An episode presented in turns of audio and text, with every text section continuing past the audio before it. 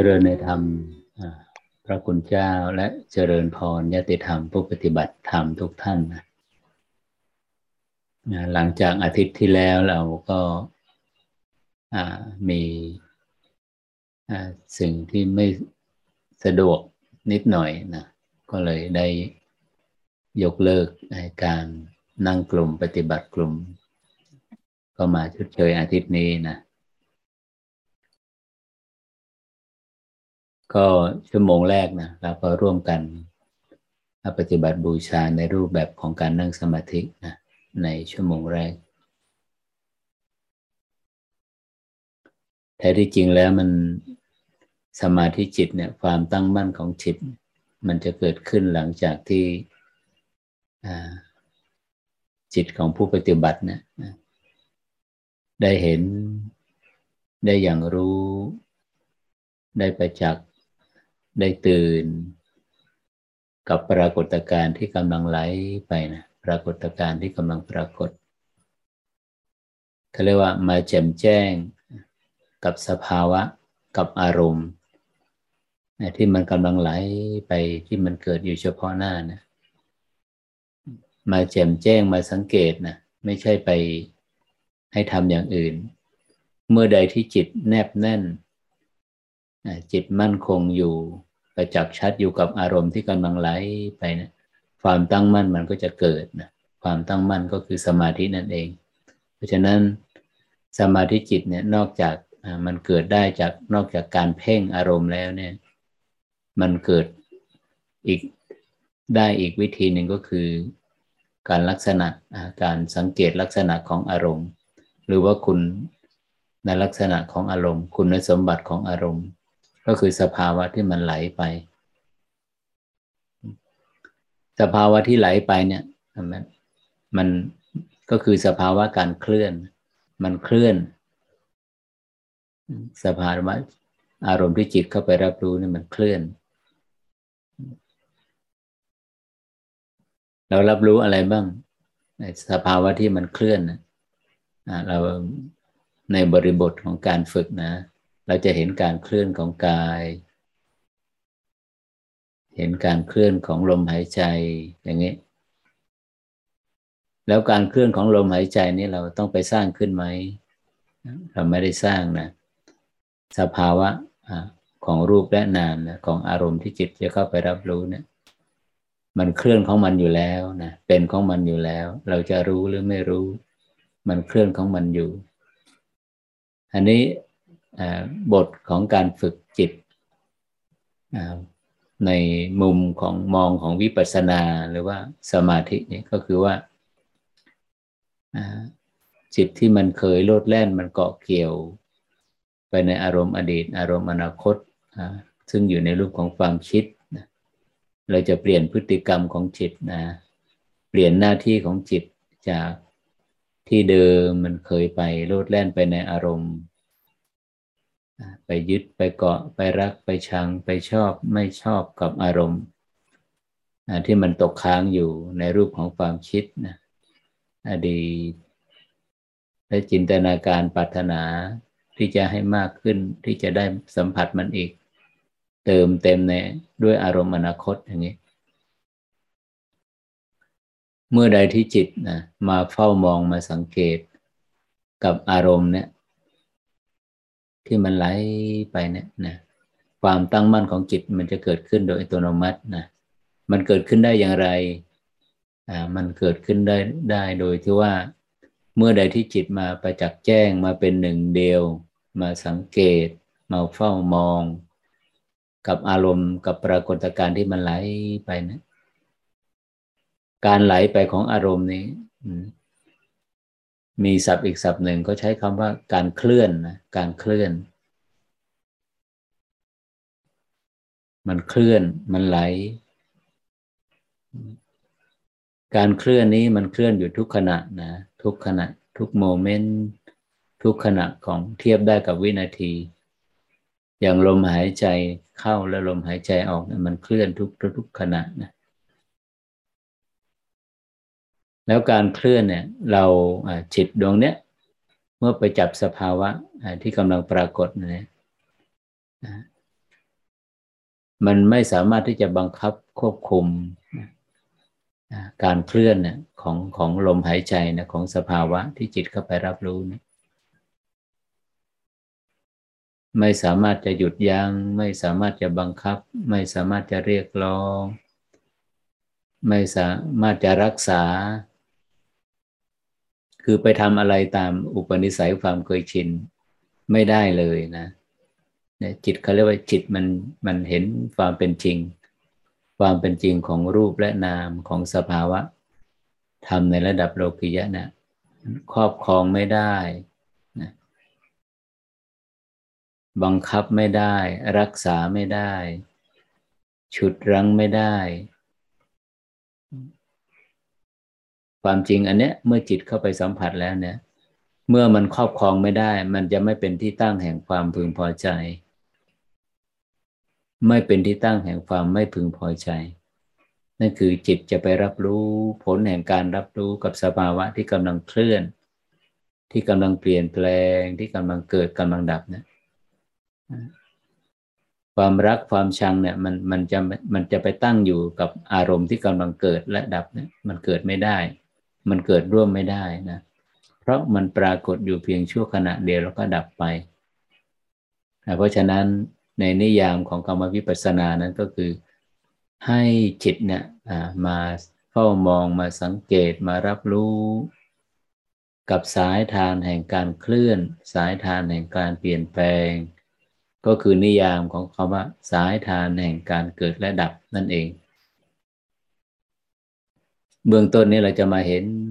การเคลื่อนของลมหายใจเข้า ลมหายใจออกนะซึ่งก่อนที่เราจะไปรับรู้การเคลื่อนของลมหายใจเข้าและออกเนะเราไม่ลืมเลือนนะ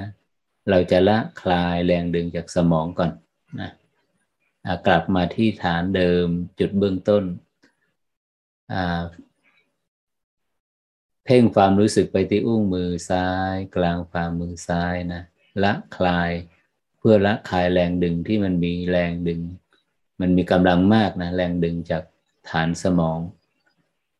ที่สมองเนี่ยมันคุ้นเคยมันเสพคุ้นกับความคิดในความคิดที่เราไปพัวพันในชีวิตประจำวันเนี่ย มันตกค้างเยอะมาก มันจะมีแรงดึงจากฐานสมองเนี่ย ดึงจิต เข้าไปร่วมกับไอ้ความคิดที่มันตกค้าง พื่อให้แรงดึงตัวนี้มันเบาบางลงนะเราก็อันนี้เป็นหนึ่งในอุบายวิธีนะที่จะละคลายแรงดึงเนี่ยให้มันเบาบางลง ก็คือเอาความรู้สึก มาเพ่งมาเป็นหนึ่งเดียว มาโฟกัส มารับรู้มารู้สึกที่กลางฝ่ามือซ้าย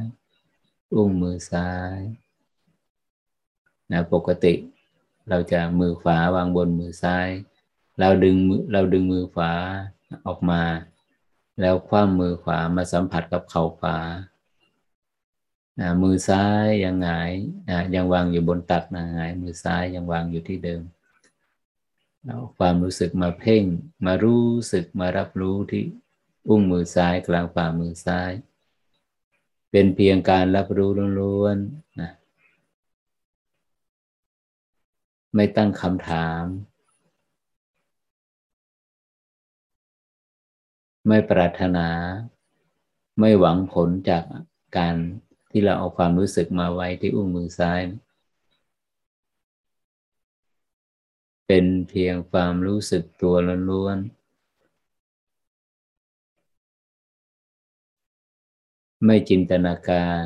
ไม่สร้างภาพ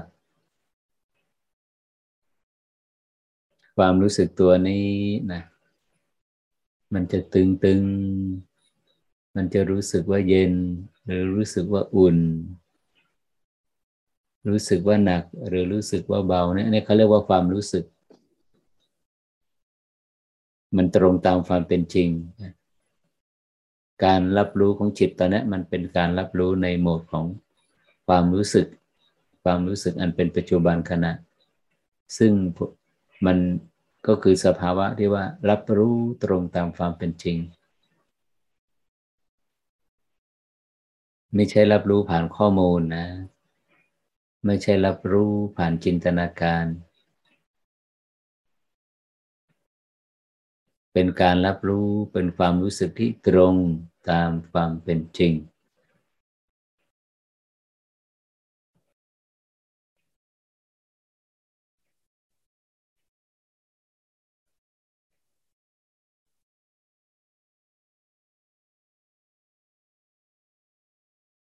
เนี่ยอุปนิสัยของจิตที่มันโลดแล่นไปในพื้นที่ของความคิดนึก ซึ่งมันอาศัยฐานสมองเนี่ยมันจะเบาบางลงอย่างอัศจรรย์นะ เมื่อเราเอาความรู้สึกมาเพ่งที่อุ้งมือซ้าย กลางฝ่ามือซ้าย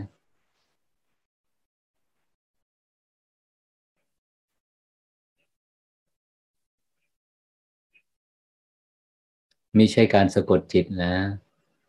สำหรับผู้ที่ฝึกแรก ๆ เนี่ย จะเห็นความอัศจรรย์เอ๊นี่เป็นเป็นการเป็นหนึ่งในวิธีสะกดจิตหรือเปล่าเพราะโดยธรรมชาติของจิตนั้น อุปนิสัยของจิตความเคยชินของจิตมันมันมันจะลดแล่นไปในพื้นที่ของความคิด อันนี้ความคิดเกิดขึ้นน้อยมาก ไม่ใช่เป็นการสะกดจิตนะ ยังรับรู้อยู่ ความคิดที่มันเคยผุดขึ้นมาที่จิตมันเคยโลดแล่นไปในวิถีแห่งความคิด มันก็มีอยู่แต่ว่ามันเบาบางนะมันเกิดขึ้นปุ๊บนะมันจะมีการรู้เท่าทันแล้วมันจะไปตัดกระแสมันจะไม่พัวพัน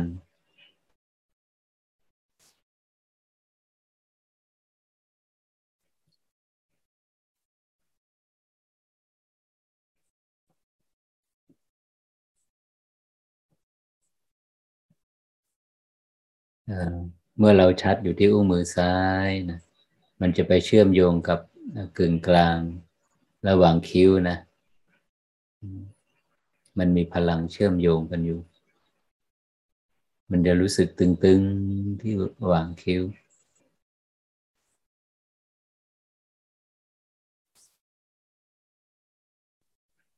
นั่นคือความรู้สึกจากอุ้งมือซ้ายเนี่ยมันจะแผ่ ไปทั่วเรือนกายแผ่โดยเฉพาะมันจะไปรวมศูนย์ที่มันจะลิงก์มันจะเชื่อมโยงกับดวงตาที่สามก็คือจุดกึ่งกลางระหว่างคิ้ว ความรู้สึกเนี้ยนะมันจะไปทำให้พื้นที่ของความคิดนึก มันเบาบางลง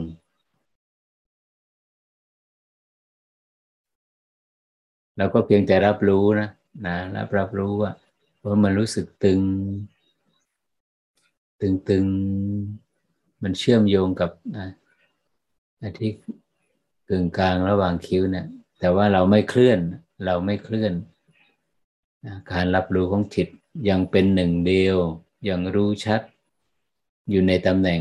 กลางฝ่ามือซ้าย อุ้งมือซ้ายเหมือนเดิม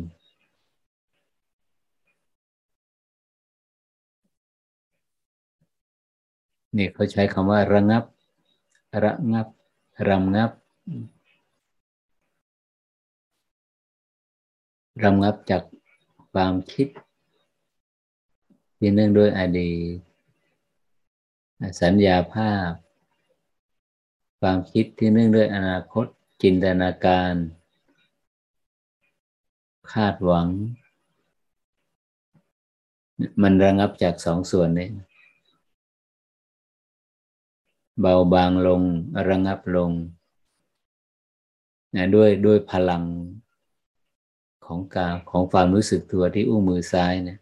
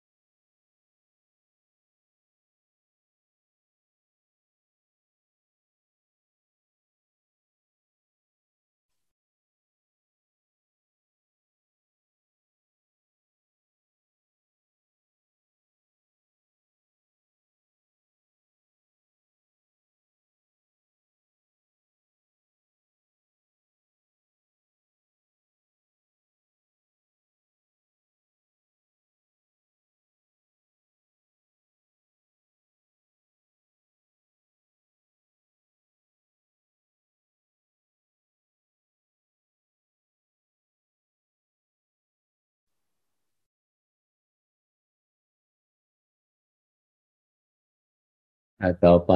เราจะย้ายนะเราจะคล้ายเคลื่อน เราจะเคลื่อนความรู้สึกที่ฐานที่อุ้งมือซ้ายนะมาสู่ฐานปกตินะ เพื่อเข้ามาสัมผัส มารับรู้กับการเคลื่อน ซึ่งเป็นอารมณ์ของวิปัสสนา เราจะเห็นการเคลื่อนชัดกว่า แจ่มแจ้งกว่าละเอียดกว่าประณีตกว่าแล้วเราได้ความสงบจากที่อุ้งมือซ้ายละ ฐานปกติก็มีอยู่สี่ฐานนะโพรงจมูกปลายจมูกกึ่งกลางหน้าอกตรงบริเวณลิ้นปี และศูนย์กลางกาย บริเวณหน้าท้องอ่าเคลื่อนเคลื่อนความสงบ เคลื่อนจิตที่มันสงบจากที่มันนิ่ง ๆ อยู่ที่อุ้งมือซ้ายมาสู่ฐานปกติ ใครคุ้นเคยอยู่กับฐานใด เราก็แนบแน่นอยู่กับฐานนั้นนะเป็นหนึ่งเดียวกับฐานนั้น คุ้นเคยรับรู้ลมหายใจรับรู้ฐานกายโพรงจมูกก็อยู่ที่โพรงจมูก ปลายจมูกก็อยู่ที่ปลายจมูก หรือกึ่งกลางหน้าอก ก็รับรู้กึ่งกลางหน้าอก ส่วนพระอาจารย์เองก็อาจจะคุ้นเคยนะครับฐานศูนย์กลางกายนะบริเวณหน้าท้องเราในขณะที่เราหลับตาเนี่ยเราจะมีการทดสอบมีการทดสอบได้ว่ามันเป็นศูนย์กลาง มันเป็นตำแหน่งศูนย์กลางกายหรือยัง ผู้ปฏิบัติบางท่านก็บอกว่ามันเหนือสะดือขึ้นมาสองนิ้ว แต่เราไม่ต้องไปวัดถึงขนาดนั้นนะจากความรู้สึกที่เนี่ยความรู้สึกที่จิตสัมผัสได้นะนะเมื่อใดที่ที่เราเอาความรู้สึกมาเพ่งที่ถ้ามันถูกจุดนะกายเราเนี่ยมันจะตรง มันจะปรับตรง คอมันจะตรงนั่นแหละถูกใช่จุดละ นั่นแหละศูนย์กลางกาย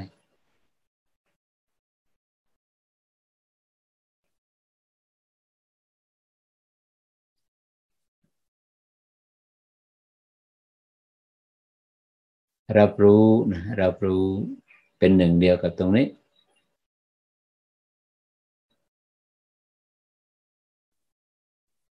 นิ่งอยู่เป็นหนึ่งเดียวอยู่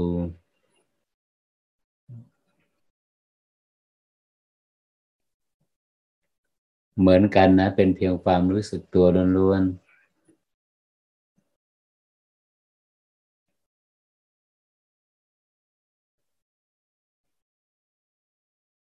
อยู่ตรงนี้นะมันจะรับรู้การเคลื่อนแล้วท่านี้ การเคลื่อนของของกาย การเคลื่อนของลมหายใจซึ่งเป็นส่วนหนึ่งของกาย การเคลื่อนของธาตุทั้งสี่ความเย็นความร้อน ความอ่อนความแข็ง ความหนักความเบา หรือว่าการเคลื่อนของลมหายใจเข้าลมหายใจออก ซึ่งเป็นธาตุลม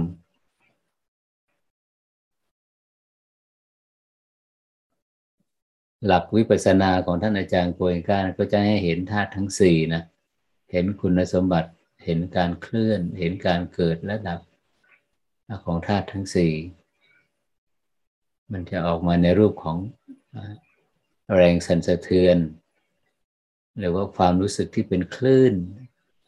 แต่เราไม่ต้องใช้จินตนาการนะเบื้องต้นนี้เราจะรับรู้การเคลื่อนของลมก่อน มันเป็นธาตุที่จับได้ง่าย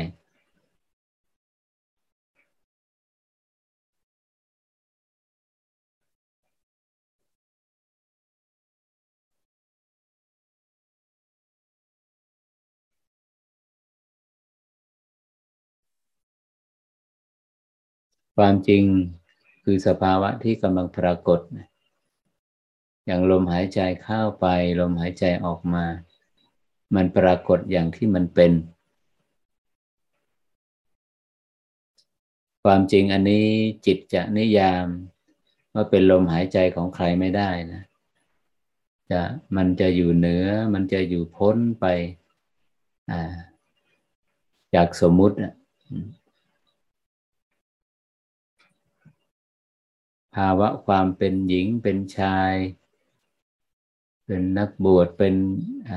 คารวาสเป็นบิดามารดาเป็นลูก เป็นบุตรธิดา ภาวะความมีความเป็นเนี่ยมัน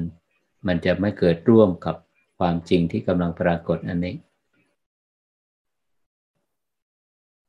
ภาวะความมีความเป็นหรือว่าสถานะที่จิตเข้าไปรับรู้นะอันแบบนั้นก็เรียกว่ารับรู้โดยผ่านสมมุตินะผ่านสมมุติ แต่วิปัสสนานั้นคือเราจะต้องผ่านและเป็นการรับรู้ที่จะต้องเลยสมมุติเข้าไปอีกเขาเรียกว่าเป็นการรับรู้แบบดั้งเดิม เป็นการรับรู้ในระดับปรมัตคือความจริงอันเดิมแท้นะความจริงอันเดิมแท้นี้ไม่ขึ้นอยู่กับเพศ วัยลัทธิ ความเชื่อ ศาสนา ประเพณี ศาสตร์องค์ความรู้อะไรต่างๆเนี่ยไม่มันมันจะไม่ขึ้นอยู่กับสิ่งเหล่านี้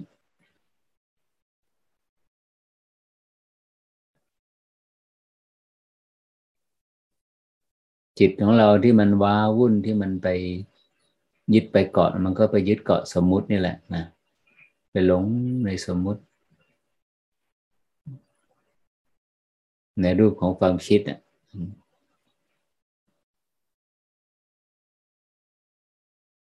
ความคิดจะระงับลง ความคิดจะเบาบางลง ความคิดจะน้อยลง มันมีมันมีสองวิธีคือหนึ่ง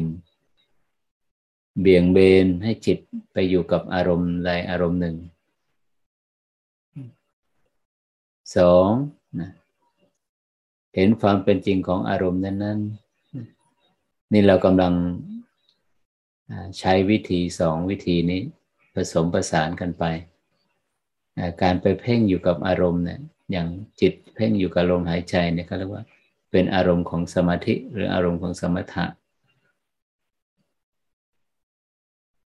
ในขณะเดียวกัน จิตก็จะไปรับรู้ไปตระหนักประจักษ์ชัดว่าอายุ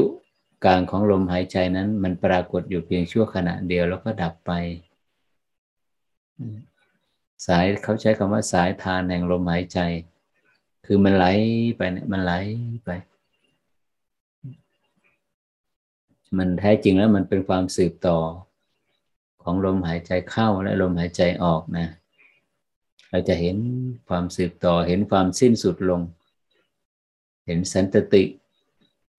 มันเป็นความสืบต่อระหว่างลมหายใจเข้า และลมหายใจออกเนี่ยนะ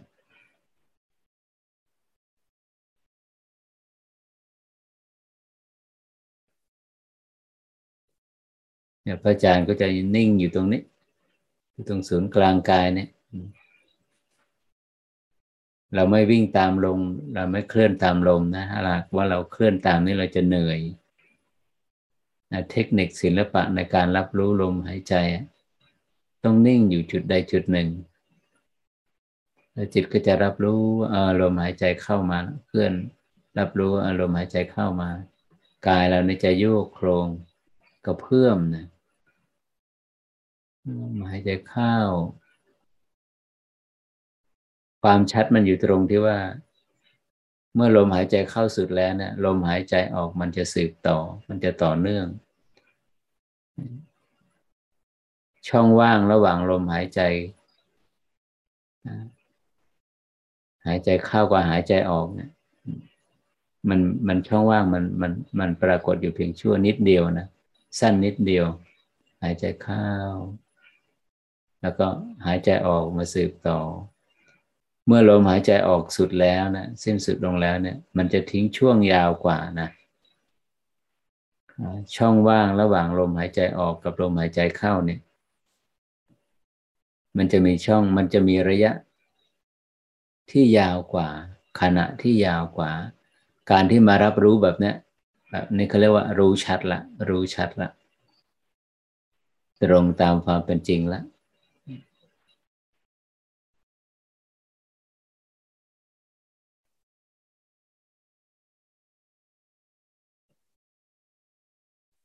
เข้า ออก เข้า ออก ก็จะนิ่งสักพักหนึ่ง แล้วก็มาเข้าต่ออีกอย่างนี้ นี่ก็เรียกว่ารู้ชัด รู้ชัดนะ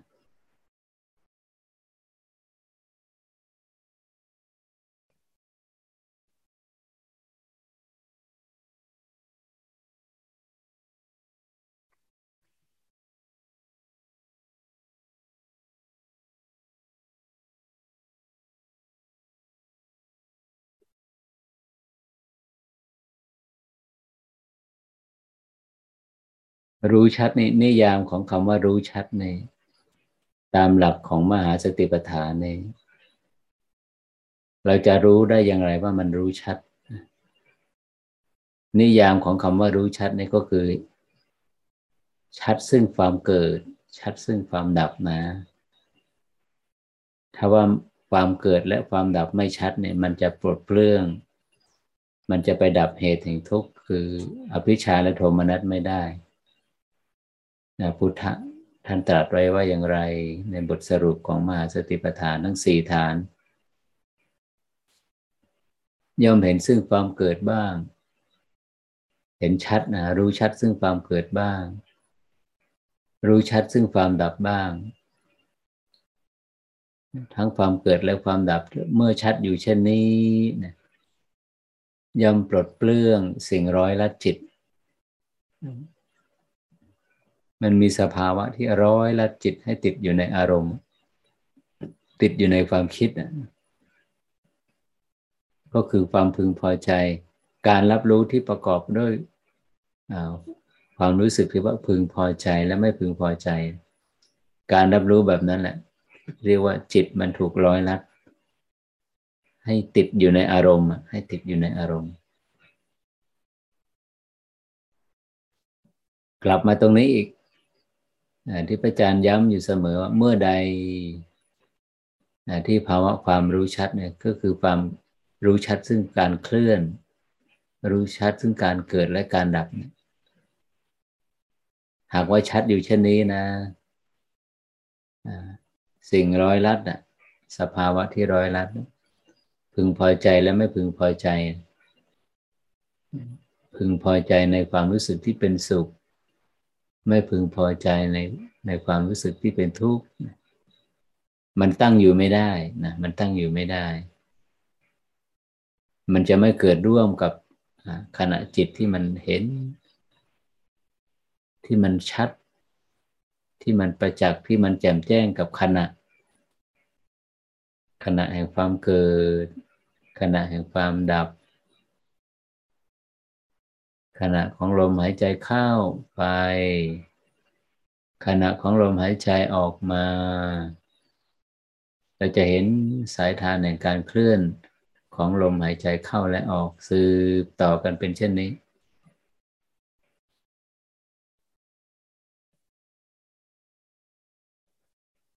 จากอาณาปณสตินะหมวดกายานุปัสนา หมวดอาณาปณสติ มันมีอยู่สี่ระดับด้วยกันใช่ไหมระดับที่หนึ่งรู้ชัดซึ่งลมหายใจเข้ายาว ออกยาว เมื่อรู้ชัดอยู่เช่นนี้ มันแจ่มแจ้งอยู่เช่นนี้กำลังของความรู้ชัดมีมากขึ้นมากขึ้นนะสภาวะของลมหายใจในจากยาวมันมันจะเปลี่ยนสถานะเป็นสั้น ก็คือระดับ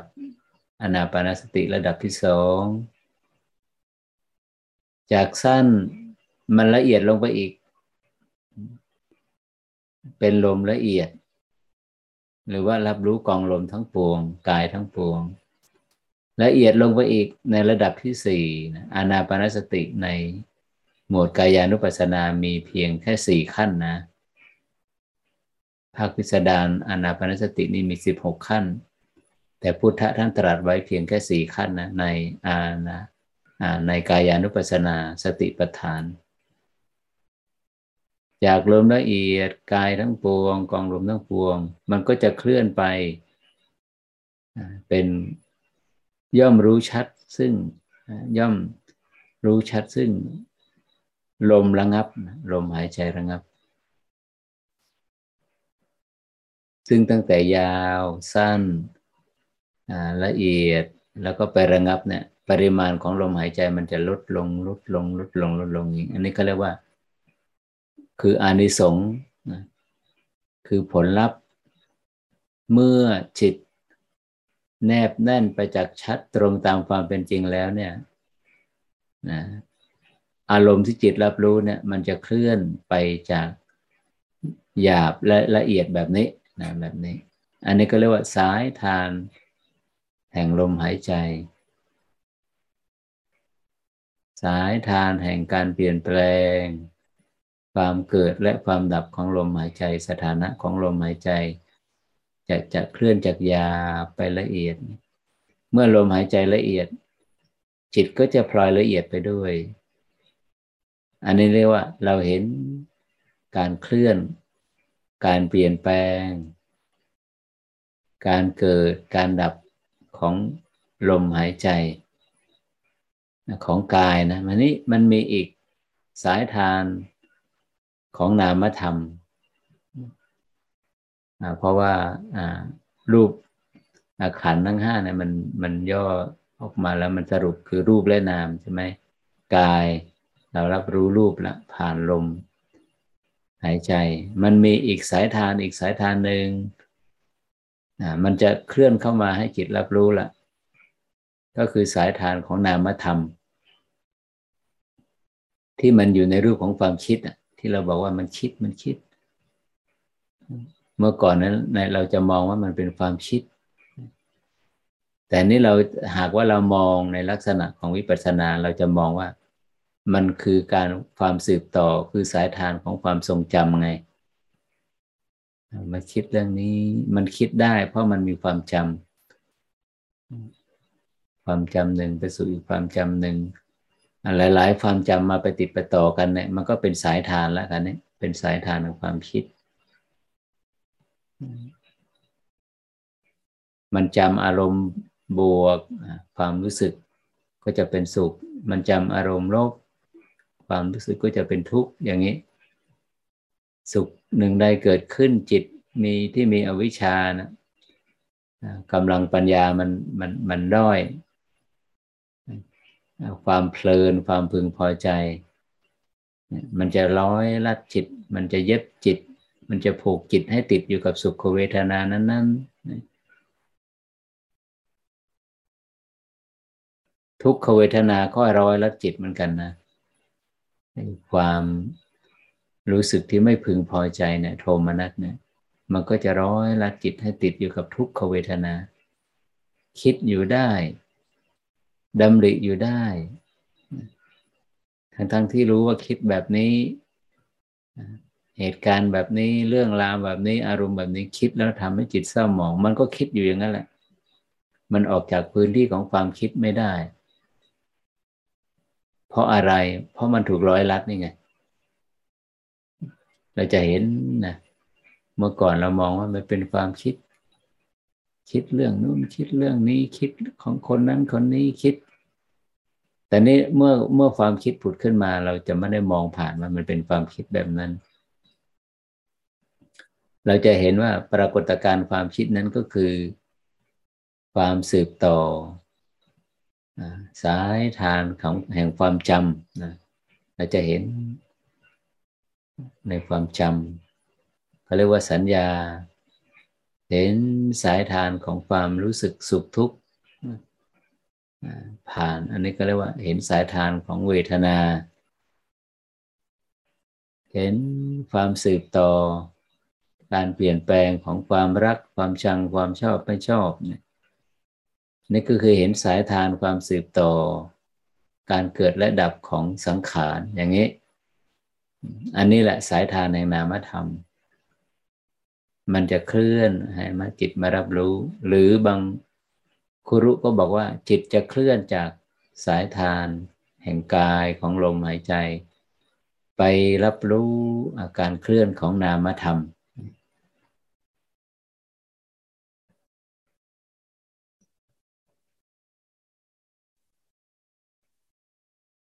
สัญญานั้นนะเวทนานั้น สังขารความรักความชังปรุงแต่งนั้น วิญญาณนั้น มันจะอิงเวลาเสมอนะนะกระบวนการที่จิตเข้าไปรับรู้สายทานในนามธรรมมันจะอิงเวลา จะอิงอดีตแล้วก็รับรู้อาสันอารมณ์นี่มันอิงอดีตอิงอารมณ์อนาคตเราก็รับรู้อิงอารมณ์อนาคต อารมณ์อดีต ความรู้สึกเป็นยังไง ความรู้สึกร่วมกับอารมณ์อดีต เป็นสุขพึงพอใจ หรือว่าเป็นทุกข์ไม่พึงพอใจ รู้ชัดนะรู้ชัดว่าเมื่อจิตรับรู้อารมณ์อดีตและอนาคตมันอิงอะไร มันอิงความรู้สึกแบบไหนรู้ชัดตรงตามความเป็นจริงแล้ว มันก็กลับมาที่สายทานแห่งกายใหม่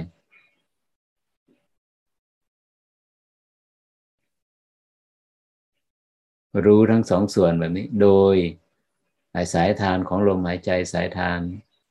แห่งการเคลื่อนแห่งการเกิดระดับของกายเนี่ยจะต้องเป็นหลักนะเป็นหลัก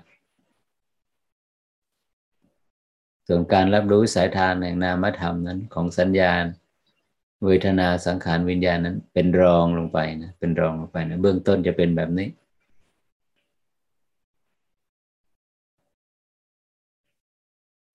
ไม่มีใครหรอกที่จะไป บังคับจิตควบคุมจิตให้เห็นอยู่กับสายทานของลมหายใจอย่างเดียว โดยไม่รับรู้โดยปฏิเสธ สายทานหรือความสืบต่อของความคิด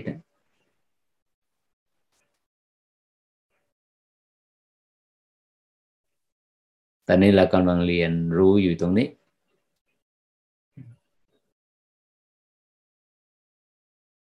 ไม่ว่าอยู่จุดไหนบนเรือนกายนะโพรงจมูก ปลายจมูกกึ่งกลางหน้าอก ตรงบริเวณลิ้นปีหรือศูนย์กลางกายบริเวณหน้าท้อง ให้สังเกตให้สังเกต การเปลี่ยนแปลงของกาย การเปลี่ยนแปลงของลมหายใจเข้าของลมหายใจออก ลมหายใจเข้า ชัดกว่าลมหายใจออก หรือว่าลมหายใจออกชัดกว่าลมหายใจเข้าเนี่ยเขาเรียกว่ารู้ชัดอะ รู้ชัดอะ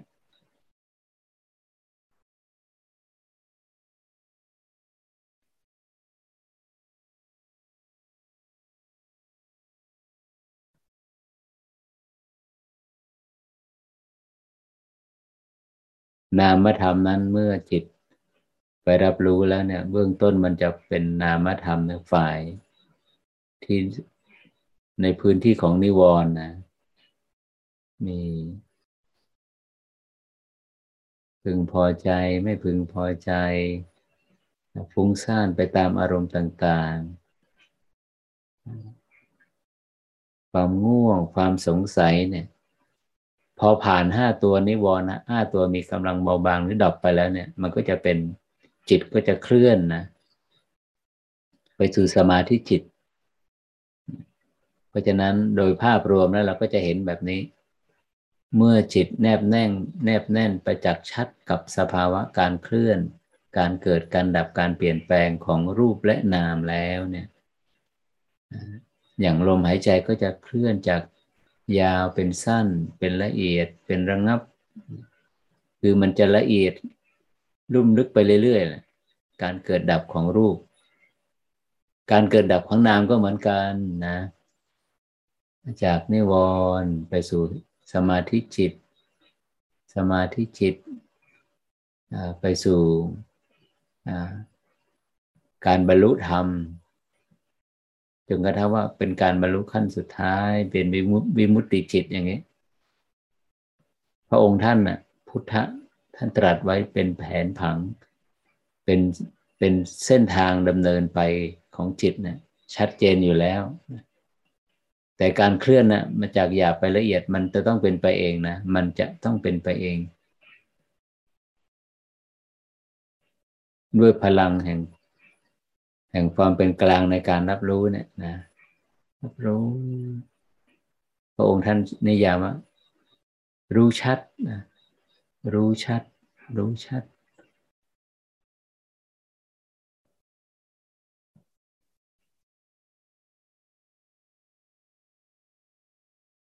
ขณะเดียวเท่านั้นและดับสลายไปนะ ไม่ว่ารูปหรือนาม อย่างลมหายใจเนะี่ยขณะเดียวเท่านั้นและดับไป ขณะใหม่มาแทนที่ และดับไป ขณะใหม่มาแทนที่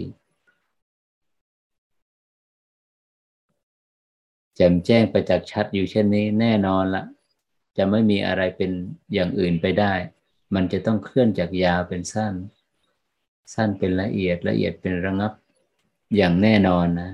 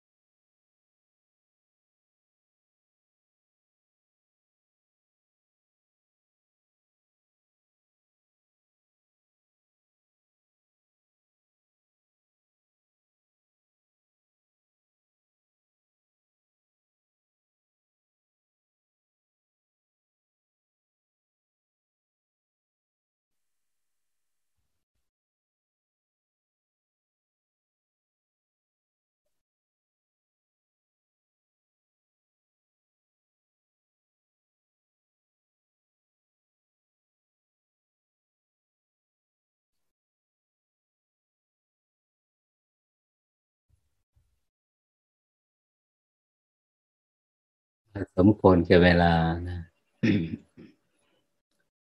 พนมมือน้อมจิตที่สงบที่แล้วแผ่ความปรารถนาดี ไปยังสรรพสัตว์ทั้งหลายผู้ที่มีความทุกข์ประกอบกับความทุกข์ขอให้พ้นจากทุกข์ผู้ที่มีความสุขอยู่แล้ว ขอให้มีความสุขยิ่งยิ่งขึ้นไป ขอให้มิตรไมตรีความปรารถนาดี จงแผ่ไปยังสรรพสัตว์ทั้งหลายโดยทั่วหน้า สัพเพสัตตา สัตว์ทั้งหลาย ที่เป็นเพื่อนทุกข์ เกิดแก่เจ็บตาย ด้วยกันทั้งหมดทั้งสิ้น อเวราโหนตุ จงเป็นสุขเป็นสุขเถิด อย่าได้มีเวรซึ่งกันและกันเลย อัพยาปชาโหนตุ จงเป็นสุขเป็นสุขเถิด อย่าได้เบียดเบียนซึ่งกันและกันเลยอนีคาโหนตุจงเป็นสุขเป็นสุขเถิด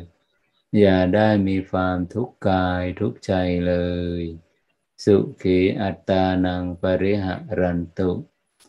จงมีความสุขกายสุขใจ รักษาตนให้พ้นจากทุกภัยทั้งสิ้นเถิ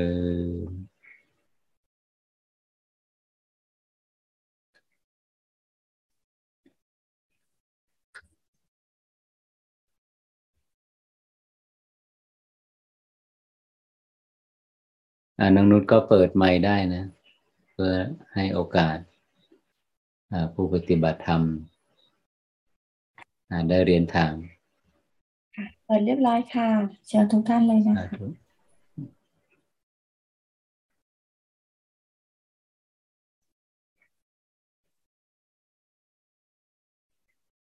แล้วก็วันนี้ก็มีหากไม่มีคำถามนะพระอาจารย์ก็จะเล่า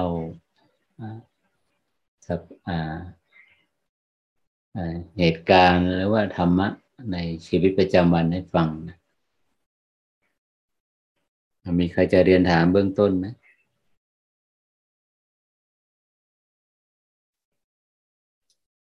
เราก็มีผู้ปฏิบัติธรรมท่านหนึ่งท่านก็เคยไปศึกษากับหลวงปู่พุทธทาสมานะก็ศึกษาในผลงานของท่านเจ้าคุณประยุทธ์นะคือมีพื้นฐานทางสองท่านนี้มา แล้วก็อันนี้มาครั้งที่สอง ครั้งแรกก็ได้สนทนาทำกันที่หน้าวัดนะ ตอนนั้นนี้ไม่ไม่อนุญาตให้บุคคลภายนอกเข้ามา ก็พระอาจารย์ก็ให้หนังสือไปหนังสือเล่มเล่มใหม่นะนะพอเขาก็กลับมาอีก อันนี้ก็อนุญาตให้เข้ามาในวัดก็มาถวายหนังสือ อะไรดอกบัว ควอนตัมควอนตัมกับดอกบัวและอะไรประมาณนี้แล้วก็เขาก็ถามว่าการเพราะพอดีเขาเป็นนักดนตรีด้วยนะ นักดนตรี ก็เวลาที่อารมณ์แบบ อยู่ในอารมณ์ทุกข์หรือว่าอารมณ์ที่แบบไม่อยากจะอยู่อารมณ์เบื่ออะไรต่าง ๆนะในชีวิตประจำวันเขาจะอาศัยดนตรีเนี่ยเป็น เป็นโลกส่วนตัวนะหมายหมายถึงว่าสามารถที่จะเข้าไปหลบหลีกหรือว่าจากอารมณ์ที่ที่มันไม่พึงปรารถนามันน่าเบื่อในชีวิตประจำวัน ที่ที่จิตกำลังเผชิญอยู่ การการที่จิตมามาอิงมาแอบอยู่กับอาศัยดนตรีแบบนี้เขาก็ถามว่ามันมันถูกทางไหมพระอาจารย์ มันถูกทางกับ เส้นทางแห่งแห่งแห่งความพ้นทุกข์ไหมแห่งการปฏิบัติธรรมไหมพระอาจารย์ก็ก็แบ่งปันความความรู้ให้เขาบอกว่า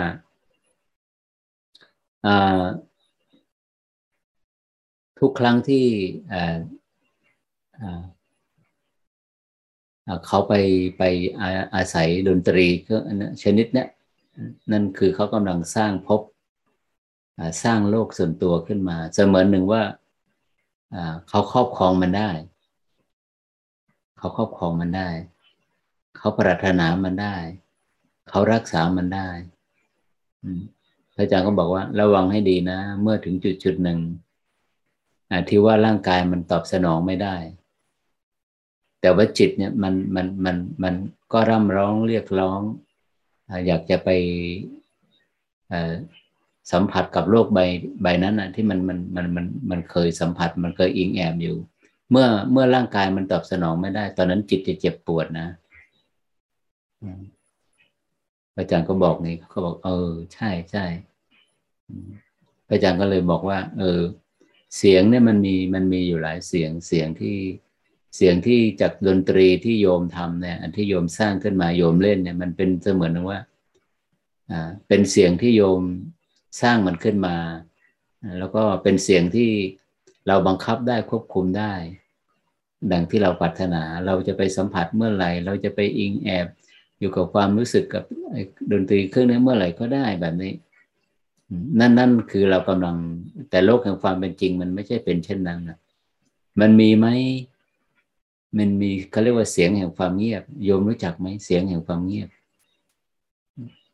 ความเงียบมันก็มีเสียงของมัน แต่ว่าความเงียบเนี่ยมันเป็นความสืบต่อของสภาวะหนึ่งมันมันมันสิ้นสุดในตัวมันเอง แล้วก็มีความสืบต่อของอีกสภาวะหนึ่งเข้ามาแทนที่โยมเข้าใจไหมพระอาจารย์ก็ถามโยมเข้าใจไหมความสืบต่อของอารมณ์ที่เราไปรับรู้เนี่ย เมื่อเราเห็นความสืบต่อของมัน แล้วความสืบต่อนั้นมันปรากฏอยู่เพียงชั่วขณะเดียวแล้วก็ดับไป แล้วมันก็มีความสืบต่ออันใหม่มาแทนที่นะอันนี้แหละถ้าถ้าถ้าโยมเห็นโยมสัมผัสกับสายทานแห่งความสืบต่อแต่นี้โยมจะได้ยินเสียงของความเงียบ ไม่รู้ว่าอาจจะติดธรรมเราเข้าใจในประเด็นที่พระอาจารย์พูดหรือเปล่านั้น อาจารย์ก็บอกว่า มันไม่ใช่เป็นสิ่งที่ที่สดับ และเป็นสิ่งที่จิตจะเข้าไปเสพได้ง่ายนะ เพราะว่าตราบเมื่อเมื่อใดที่จิตยังถูกเบี่ยงเบนเข้าไปในมิติของความคิดอดีตอนาคตอยู่เนี่ยด้วยความพึงพอใจไม่พึงพอใจเนี่ยการที่จะมาโฟกัสกับเสียงแห่งความเงียบ หรือว่าสายทานแห่งความเงียบ ไม่ใช่เรื่องง่ายเลยนะ ไม่ใช่เรื่องง่าย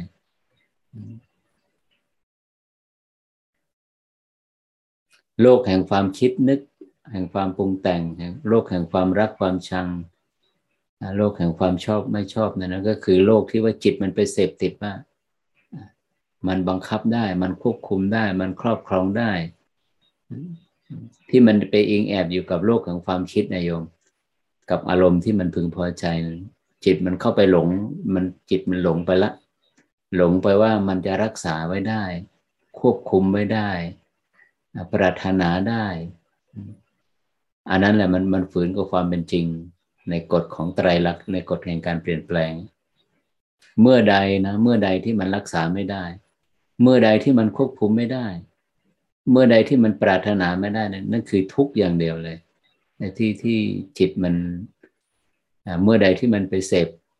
ทุกขเวทนา ก็พึงสังเกตว่า มันเกิดจากที่ว่า อารมณ์ที่เคยปรารถนา อารมณ์ที่เคยครอบครองอารมณ์ที่เคยควบคุมได้ มันมันมันควบคุมไม่ได้ มันครอบครองไม่ได้ มันเปลี่ยนไปแล้วรู้แล้วแต่เกิดจากประเด็นนี้ทั้งนั้นนะความทุกข์โทมนัสโทมนัส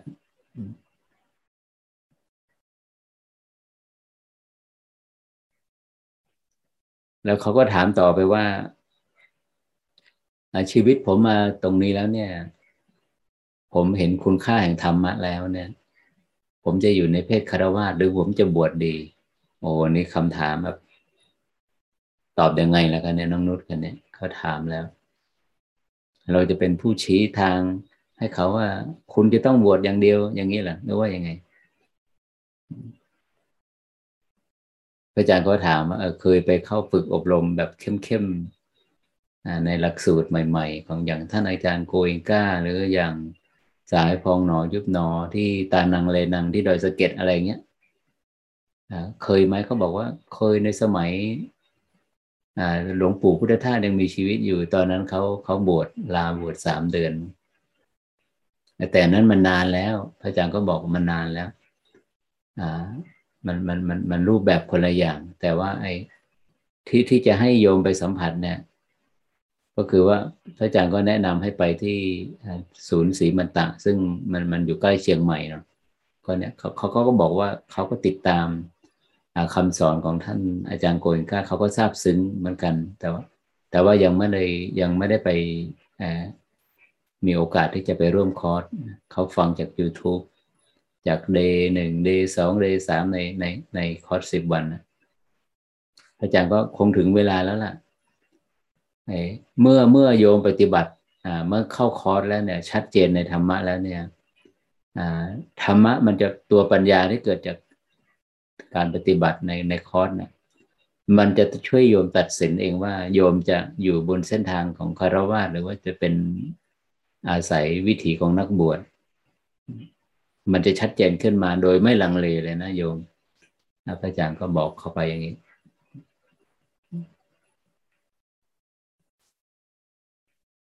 ก็พระอาจารย์ก็ถามว่าอะแล้วหนังสือเป็นยังไงบ้าง หนังสือที่ให้ไป อ่านยากไหมเขาบอกว่าถ้าโอ้ถ้าใครไม่มีองค์ความรู้อของภาคทฤษฎีทางด้านพุทธทางด้านหลวงปู่พุทธทาสหรือท่านเจ้าคุณประยุทธ์มาเนี่ย หนังสือที่ที่พระอาจารย์เขียนเนี่ยมันมัน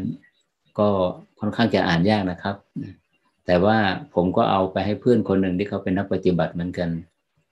เขาเขาเขาบอกเขาเขาชื่นชม เขาบอกว่าหนังสือแบบนี้หาอ่านยากมากเลยหาอ่านยากมากก็พระอาจารย์ก็บอกว่าเออถ้าถ้ามีเพื่อนนักปฏิบัติที่อยู่ในมันมันไกลนะอยู่ต่างจังหวัดอยู่คนละภาคหรืออะไรต่างๆนะเราเราอยากจะแชร์ประสบการณ์หรือแบ่งปันไอ้องค์ประสบการณ์ที่ดี ๆ เนี่ยก็จากหนังสือเนี่ยเราก็สามารถ ให้เขาไปดาวน์โหลดในในเว็บไซต์ของวัดได้พระอาจารย์ก็บอก อันนี้คือคือปรากฏการณ์ในวันนี้ เสียงแห่งความเงียบคือสายทาน แห่งความสืบต่อของสภาวะธรรม ความสืบต่อขณะหนึ่งไปสู่ขณะหนึ่งขณะหนึ่งไปสู่ขณะหนึ่ง เราจะสัมผัสกับความเงียบ นี่มันก็เป็นดนตรีชนิดหนึ่งนะโยมเป็นดนตรีเป็นเสียงที่เราไม่ต้องไปบิ้วมันขึ้นมาแล้วเราก็ไม่สามารถที่จะรักษามันได้ด้วย แล้วความเงียบมันอยู่ตรงนี้ตลอดไหม หรือว่ามันคือความสืบต่อของสิ่งสิ่งหนึ่งเนี่ยมันน่าศึกษามากนะ เขาก็รู้สึกว่าเขาอินในคำพูดพระอาจารย์ พวกพวกพวกศิลปะเนี่ยนะ พวกนัก ก็เป็นเป็นเป็นนักดนตรีเนี่ยเสียงแห่งความเงียบ ซึ่งไปเทียบกับเสียงเสียงแห่งดนตรีที่เขาบิ้วมันขึ้นมา ที่เขาเล่นมันขึ้นมาเนี่ยเขาบอกเขาอิงแอบเขาบอกว่าใช่พระอาจารย์ทุกครั้งที่ดนตรีที่เรากรีดที่เราเล่นมันมันมันมันทำให้จิตของเราเนี่ยมันมันไปสู่อารมณ์อดีต มันพุ่งมันทะยานไปอย่างรวดเร็วเหมือนลูกศรอออกจากแร่ง บอกใช่มันน่ากลัวเขาบอกว่ามันน่ากลัว ที่ว่าน่ากลัวตรงที่ว่ามันมันมันอยู่ในโลกแห่งความเป็นจริง มันไม่เรียนรู้จากปรากฏการณ์จากในชีวิตประจำวันนะโดยเฉพาะเมื่อใดที่โทมนัสหรือว่าความรู้สึกที่ไม่พึงพอใจ หรือว่าทุกขเวทนาที่เกิดจากการรับรู้อารมณ์เนี่ย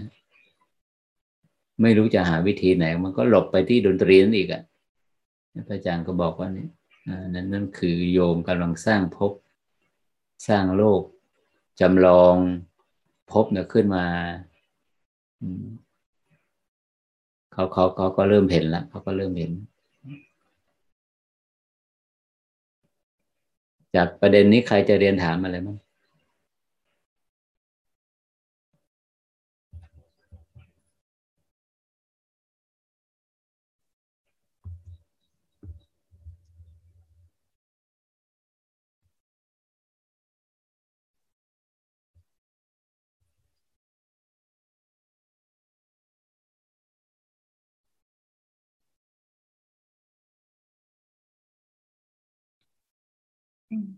เปิดไม้ถามเองได้เลยนะคะ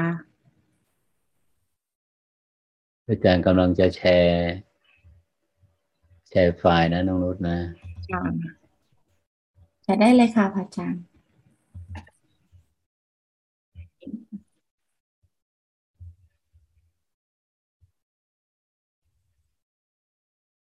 ใครจะเรียนถามอะไรบ้าง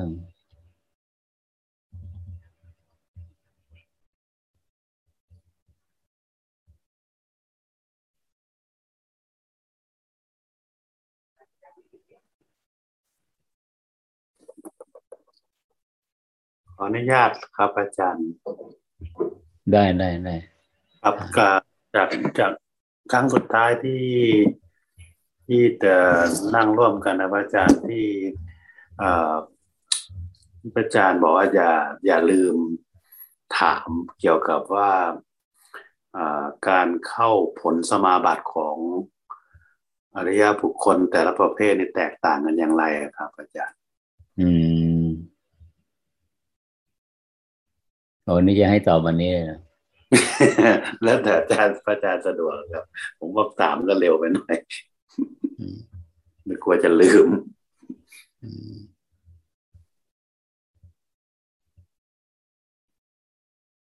เอาไว้ตอนปลายๆก็ได้ครับอาจารย์ครับคราวหน้าก็ได้ครับ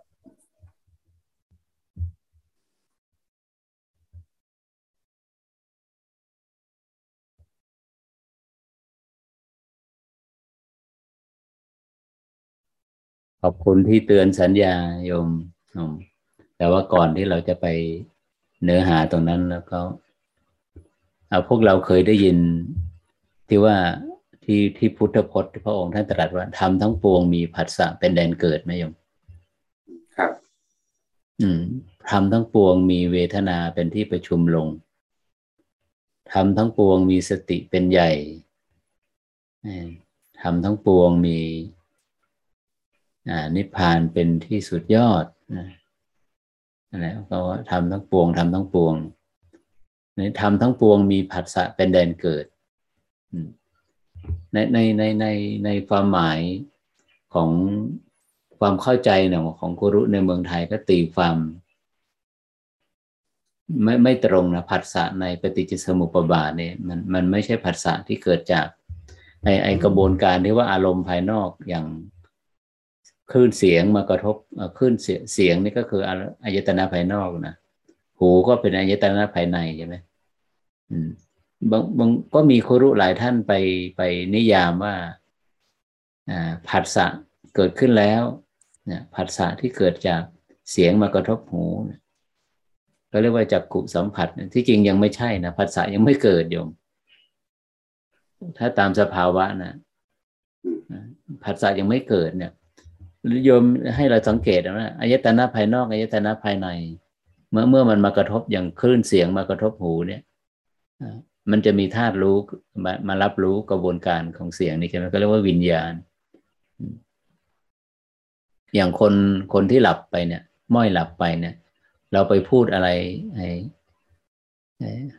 ในใกล้ๆตัวเขาเขาเขาจะไม่ได้ยิน คือขึ้นนั่นหมายถึงว่าไอ้อายตนะภายนอกก็ปกตินะอายตนะภายในก็ปกติ แต่ว่าไอ้ตัววิญญาณตัวรับรู้นะมันมันมันมันมันมันมันมันไม่ได้มาทำหน้าที่ มันไปไหนซะล่ะ มันไปรับรู้อารมณ์อื่น มันไม่ได้รับรู้เสียงตัวเนี้ยที่คือเสียงที่คือมามากระทบกับโสตประสาทอันนี้ก็เราก็กลับมาว่าเมื่อเมื่ออายตนะภายนอกคือเสียงอายตนะภายในก็คือ โสตประสาท หูไม่หนวกเนี่ย มันก็จะมีจะต้องมีธาตุรู้เกิดก่อน มารู้ว่าเออมีขึ้นเสียงเข้ามาแล้วนะภิกษุทั้งหลายทำสามอย่างนี้ เป็นปัจจัยให้เกิดผัสสะอ่า ตามทันนะนี่ผัสสะที่พระอาจารย์บอกว่าเคยพูดอยู่เสมอว่าอ่าสิ่งเร้านะอ่าสิ่งเร้าอายตนะภายนอกนะ คือแสง มาเร้าตา คลื่นเสียงมาเร้าประสาทหูการรับรู้ทางรูปรสกลิ่นเสียงสัมผัสเนี่ยกระบวนการรับรู้มันไม่ได้จบสิ้นตรงนี้ใช่ไหมเราไม่ลืมใช่ไหมกระบวนการรับรู้เนี่ยมันจะไปกระตุ้นอยู่ไปกระตุ้นที่ที่สมองอยงมันจะเกิดการตีฟาร์มใช่ไหมเกิดการเกิดการตีฟาร์มเกิดเกิดภาษาเกิดสิ่งสมมุติขึ้นมาละ ว่าเสียงที่ได้ยินน่ะ มันเป็นมันเป็นมันเป็นเอ่อเป็นบวกหรือเป็นลบอะถ้าเป็นบวกก็คือเสียงแบบ ให้ความรู้สึกที่ดีเป็นเสียงสรรเสริญเป็นเสียงชื่นชมอะไรเงี้ยถ้าเป็นลบก็เป็นเสียงนินทากล่าวร้ายว่าร้ายอันนี้ก็เรียกว่าสมมุติแล้วนะ เพราะนั้นเนี่ยผัสสะเนี่ยมันไม่ได้อยู่ที่ผัสสะเนี่ยมันเป็นกระบวนการ มันเป็นการรับรู้ในในระดับที่สาม เนี่ยผัสสะเนี่ย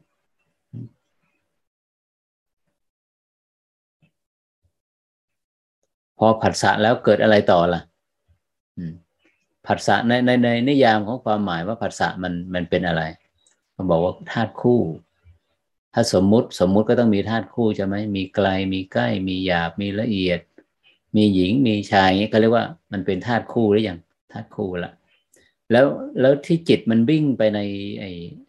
พื้นที่ของธาตุคู่เนี่ย มันสลับมันเปลี่ยนไประหว่างขั้วหนึ่งไปขั้วหนึ่งของธาตุคู่เนี่ย มันมีหลายคู่เหลือเกินอะมันวิ่งไปเนี่ยนี่เขาก็เรียกว่าตัวสังขาร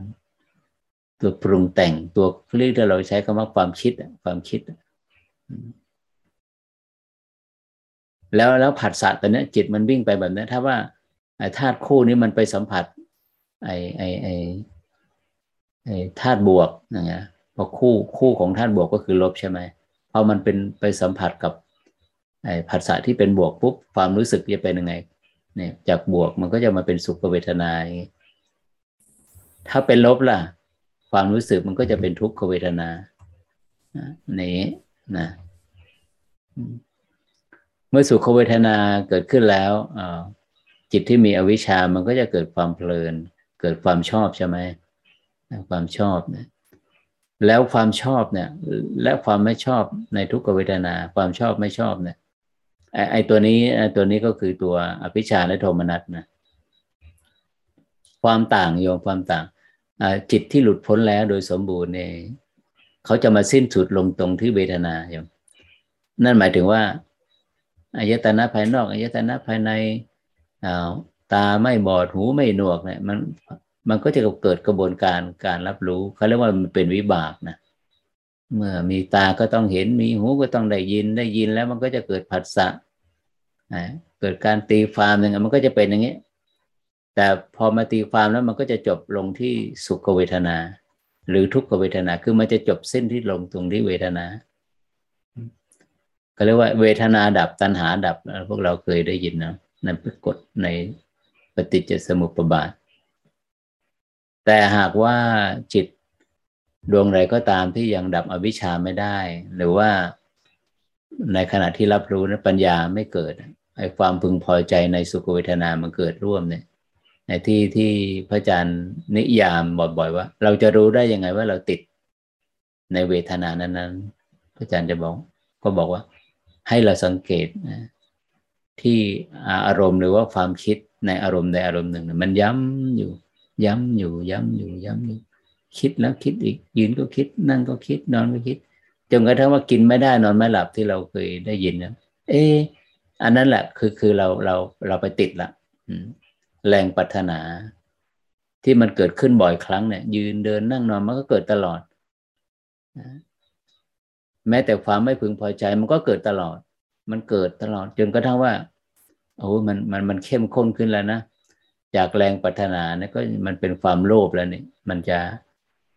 มันจะไปไปครอบครองอารมณ์หรือวัตถุที่มันปัฒนาไม่ว่ามันจะละเมิดสิทธิผู้อื่นยังไงก็แล้วแต่ไม่สนใจแล้ว ที่เราเคยได้ยินว่าเป็นความโลภเข้าสิงอะความไม่ชอบก็เหมือนกันนะมันเป็นเมื่อมันเข้มข้นมันเกิดบ่อย มันก็จะเข้มข้นพลังแห่งความไม่ชอบก็จะเป็นพยาบาล เป็นอย่างนี้ ให้โยมสังเกตนะขวาและซ้ายเนี่ย ชอบไม่ชอบ มันคือวงกลมใหญ่นะเรามากลับมานี่อีก มาเป็นวงกลมใหญ่ จากวงกลมใหญ่ ตอนนี้เราอยู่วงกลมใหญ่นะจิตที่มีอวิชชาอยู่เนี่ย มันมันโอกาสที่มันจะคุ้นเคยเนี่ยมันมาอยู่ตรงนี้ อืม อยู่ตรงวงกลมใหญ่นะโยมสังเกตจากขวาและซ้ายเนี่ยชอบไม่ชอบเนี่ยมันจะมารวมมาเป็นวงกลมใหญ่ ก็คือเป็นอนุสัย อนุสัยแปลว่ามัน มันไหลไปใช่ไหมความคิดที่มันไหลไปอะมันไหลไปได้ยังไง มันไหลไปกับความคิดที่พึงพอใจ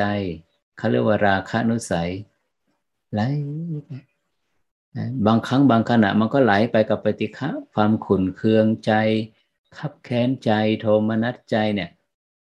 มันไหลไปอะโยม มันมันไหลไป เฮ้มันมันไหลไปได้ยังไงเนี่ยทั้งทั้งที่ว่าความคิดนี่มันไปหมกมุ่นอยู่กับมัน มันก็เศร้าหมองคิดทำไมมันเราจะเขาเรียกว่ามันไหลไปแล้ว มันเป็นอนุสัยมันเป็นพื้นของจิต ที่พระอาจารย์ใช้นิยามเอาความความเข้าใจว่ายืนก็คิดเดินก็คิดนั่งก็คิด ไอ้ที่มันคิดในทุกอิริยาบถนั่นนะเขาเรียกว่ามันไหลไปแล้ว ไหลไปในในในในความคิด นะในความพึงพอใจในความคิดนะไหลไปเมื่อมันไหลไปแล้วยังไงต่อนี่ไงอนุสัยเนี่ย มันเป็นพื้นของจิตที่มันมันฝังแน่นอยู่ในอยู่ในขันธสันดานเลยมันเก็บข้อมูลไว้ละส่วนมันไม่มีอนุสัยใดที่มันจะอยู่โดยที่มันไม่อาศัยข้อมูลใหม่นะ อนุสัยนี่คือว่าภารกิจของมันคือ มันปรารถนาอารมณ์ใหม่อยู่ปรารถนาอารมณ์ใหม่อยู่ เพราะอะไรมันถึงปรารถนาอารมณ์ใหม่ เพราะว่าสุขเวทนาหนึ่งใดที่อยู่ในอดีตอะมันไม่มีอยู่จริงอยู่ มันไม่มีสภาวะรองรับ นั่นคือเหตุผลว่าทำไมจิตมันมันถึงทยานจิตที่มีอวิชชานะจิตที่มันติดอยู่ในอารมณ์ มันถึงทยานไปในไปในอนาคต เพื่อที่จะ เพื่อที่จะได้ไปสัมผัสกับความรู้สึกแบบนั้นอีกเนี่ยเพราะว่าในอดีตมันมันมันมันตอบสนองไม่ได้ มันไม่มีอยู่จริงไงไอการที่ว่าจิตมันไปแสวงหาเอาความเพลินใหม่ในอารมณ์อนาคตเขาเรียกว่าตัณหานะ ตัณหา ส่วนทุกครั้งที่ตัวอนุสัยเกิด ตัวตัณหาเกิดตัณหาอนุสัยเกิดเนี่ยความรู้สึกสุขความรู้สึกทุกข์ ที่มันเกิดร่วมกับความพึงพอใจไม่พึงพอใจความชอบไม่ชอบเนี่ยเกิดอะไรขึ้น เกิดอะไรขึ้น นี่ไง อาสวะอาสวะบางอย่างเกิดจากอาหารที่เรากินเข้าไปทานเข้าไป อาสวะบางอย่างเกิดจากจิตจิตที่มันดำริดำริในความพึงพอใจไม่พึงพอใจเนี่ย มันก็จะอาสวะก็คือปฏิกิริยาเคมีในเลือดกาย ที่มันหลั่งออกมาหลั่งออกมานะไอ้ที่พระอาจารย์เคยย้ำอยู่เสมอว่ามันทำความเข้าใจกับผู้ปฏิบัติอยู่เสมอว่าเอ๊ะทำไมกับอารมณ์บางตัวเนี่ยทำไมเราเราพ่ายแพ้กับมัน เราทำไมเราไม่ชนะมัน เราทำไมเราไม่ข้ามพ้นมัน ทั้งทั้งที่รู้ว่ามันมันมันไม่ใช่นะ ถ้าไปเสพอีก มันมันก็จะหน่วงจิตให้ไปยึดไปติดอีก ความยึดความติดก็จะเพิ่มมากขึ้นอีกเนี่ยเอ๊ะทำไมมันไม่ข้ามผลมันเหมือนมีกระแรงดึงอะไรสักอย่าง พอจิตมันมีปัญญาเนาะมัน เอาละครั้งต่อไปเนี่ย เราจะรู้เท่าทันมันจะน่นนั่นนี่ จะเตรียมตัวให้มันมาอีก เพื่อจะข้ามพ้นมันอะไรอย่างเงี้ย พอถึงเอาเข้าจริงๆมันข้ามพ้นอารมณ์นั้นไม่ได้ เสมือนหนึ่งว่ามันมีแรงดึง แรงดึง ก็คือแรงดึงของอสวะนะโยม ความรู้สึกเนี่ยแรงดึงตัวนี้มันมันจะมันมันจะดึงจิตเข้ามาร่วมกับกายล้วอันนี้นั่นคือเหตุผลว่าในในอุบายวิธีของวิปัสสนาของท่านอาจารย์โกเองก้านะทำไมล่ะ เวลาที่จิตมันปั่นป่วนหรือว่าจิตที่มันถูกครอบงำด้วย ความพึงพอใจและไม่พึงพอใจก็คือตัวอนุสัยท่านอาจารย์โกยก้าบอกให้ให้อยู่นะให้อยู่ ให้สังเกต sensation ให้สังเกต vibration ให้สังเกตความรู้สึกที่ฐานกายที่เรือนกาย ท่านใช้คำว่า เวทนาที่นึ่งด้วยกาย ถ้าว่าเมื่อเมื่อจิตเนี่ยมันถูกครอบงำด้วยอนุสัยความเคยชินความชอบไม่ชอบแล้วเนี่ย หากว่าเราไม่ไม่มีสติ ไม่มีความรู้สึกอยู่ที่ฐานกายแล้วเอาไม่อยู่ท่านอาจารย์ควรท่านว่าเอาไม่อยู่ เอาไม่อยู่ มันมีแรงดึงสูงมาก เพราะแรงแท้ที่จริงแรงดึงมันก็ มันก็มาจากฐานกายนี่เอง ส่วนหนึ่งนะอืม เมื่อใดที่อ่าความรู้สึกที่พึงพอใจไม่พึงพอใจเนี่ย ตัวพิชาและโทมนัสครอบงำจิตแล้วเนี่ย มันมีกำลังมากแล้วเนี่ยเมื่อใดที่จิตทำความรู้สึกที่ฐานกายโยม ไม่นานไม่นานเราจะเห็นว่า ความเข้มข้นของความพึงพอใจ ไม่พึงพอใจ ความเข้มข้นของสิ่งที่ร้อยลัดจิตให้ติดอยู่ในอารมณ์ มันจะสลายโยมมันจะเบาบางลงสลายตัวลงอ่อนตัวลงอย่างอัศจรรย์ทีเดียวอย่างอัศจรรย์ทีเดียวที่ที่เราเป็นคนไทยเนาะเราเราก็มีมีวัฒนธรรมเนี่ย ที่เขาบอกว่าเมื่อโกรธ โกรธแล้วนะให้เขาบอกว่าให้นับหนึ่งถึงสิบนะโกรธให้เอาความรู้สึกไว้ที่หัวใจนะอะไรกันอะไรต่างๆนะแต่ว่าเทคนิคที่ที่เป็นเลิศที่สุดก็คือนี่แหละเมื่อใดที่จิตมันถูกครอบงำแล้ว มันเสียศูนแล้ว เกิดความไม่สมดุลขึ้นแล้วเนี่ย ถูกครอบงำด้วยด้วยตัวอภิชาและโทมนัสแล้วชะไหนหนอข้าพเจ้า จิตดวงนี้จะปลดเปลื้องหรือจะข้ามพ้นอารมณ์แบบนี้ไปได้ ต้องมาเอาความความรู้สึกที่ฐานกาย ซึ่งท่านอาจารย์โกเอนก้าก็บอกว่าเคลื่อนความรู้สึกตั้งแต่สมองลงมาไปถึงปลายเท้า อะโทษทีนะ ก็ไล่มาตั้งแต่สมองมาใบหน้ามาที่แขนทั้งสองข้างมาที่ลำตัวมาขามาถึงปลายเท้า ขึ้นลงขึ้นลงขึ้นลงอยู่แบบนี้ แต่ในในอุบายเทคนิคของโครุอีกท่านหนึ่ง ซึ่งเป็นสายพม่าเหมือนกัน แล้วก็เป็นสิทธิ์ของอเป็นสิทธิ์รุ่นเดียวกับท่านอาจารย์อุบาคิน เป็นลูกศิษย์ของท่านเลเลดีสยาดอซึ่งอาจารย์อุบาคินก็เป็นเป็นอาจารย์ของอาจารย์โกอิงก้าอีกทีนะอาจารย์ท่านนี้สายนี้เขาเขาบอกว่า เมื่อใดที่ตัวอภิชาและโทมนัสครอบงำจิตตัวใดตัวหนึ่งครอบงำอยู่เนี่ยร่างกายของเราเนี่ย มันจะมีความตึง มันจะมีความตึง มันจะมาจิตเนี่ยมันจะมีความมันจะตึงอยู่จุดใดจุดหนึ่งบนเรือนกายล่ะ อย่างว่าอย่างว่าไอ้ราคะเนี่ย มันก็อยู่มันจะตึงที่บริเวณรอบๆสะดืออย่างเงี้ยโทสะ มันก็จะอยู่รอบๆหัวใจอย่างเงี้ยโมหะ มันก็อยู่บนรอบๆมันอยู่บนพื้นที่ของสมองอะไรเงี้ยก็ให้สังเกตนะ สังเกตนะ อะไรเนี่ยถ้าว่าเราสังเกตอยู่แบบนี้อาสวะไอไอไอตัวอนุสัยหนึ่งใดที่มันครอบงำจิต เมื่อเราทำความรู้สึกกับฐานที่ที่มันสัมพันธ์กันกับอนุสัยเนี่ย เราจะข้ามพ้น ต่อให้ไม่ไม่ไม่ดับสนิท แต่ว่าเราจะข้ามพ้นกับ ไอ้ความผันผวนหรือว่าพายุของอารมณ์ พายุของไอตัวสิ่งร้อยลัดอะเราจะข้ามพ้นมันได้ หากว่าเมื่อใดที่เราเอาความรู้สึก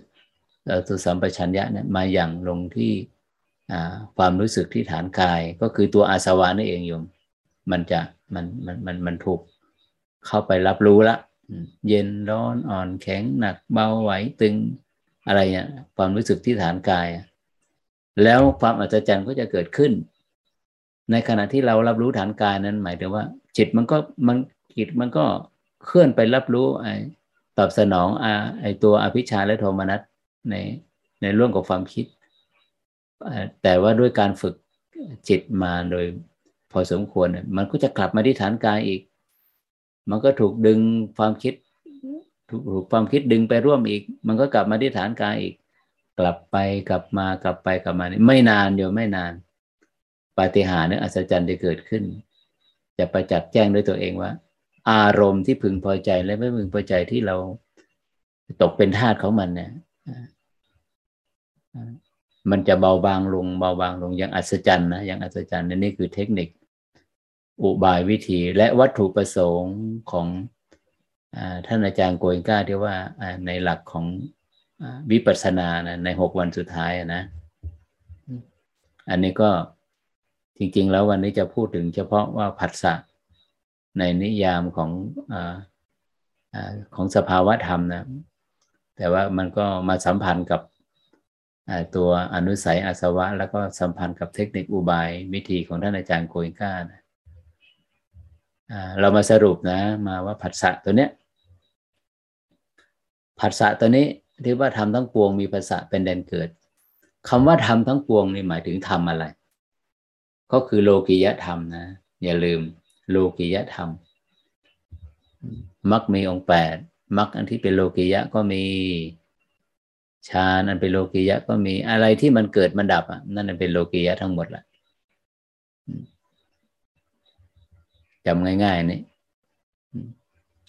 นั่นหมายถึงว่าธรรมทั้งปวงมีผัสสะเป็นแดนเกิดเนี่ยผัสสะนั้นเป็นสภาวะการรับรู้ในตัวที่สามไอตัวที่สี่นอกอายตนะภายนอกอายตนะภายใน แล้วก็ตัวธาตุรู้ภิกษุทั้งหลายธรรมสามอย่างนี้เป็นปัจจัยให้เกิดผัสสะนั่นแสดงว่าผัสสะนี่เป็นเป็น step ที่สี่ของการรับรู้นะ เวทนาเป็นตัวที่ห้าพึงพอใจไม่พึงพอใจเป็นตัวที่หกและห้ากับหกนี่ต่างกันสำหรับบุคคลจิตผู้หลุดพ้นแล้วนี่ก็จะดับสิ้นสุดลงตรงระดับที่ห้าไม่มีระดับที่หกต่อไปแล้ว ไม่มีเครื่องร้อยรัดแล้วประมาณนี้อาจาก ชาร์ตที่บรรยายในวันนี้ใครจะเรียนถามอะไรบ้าง เราเหลือเวลาถามครับอาจารย์ยี่สิบนาทีได้ลบได้นะถาม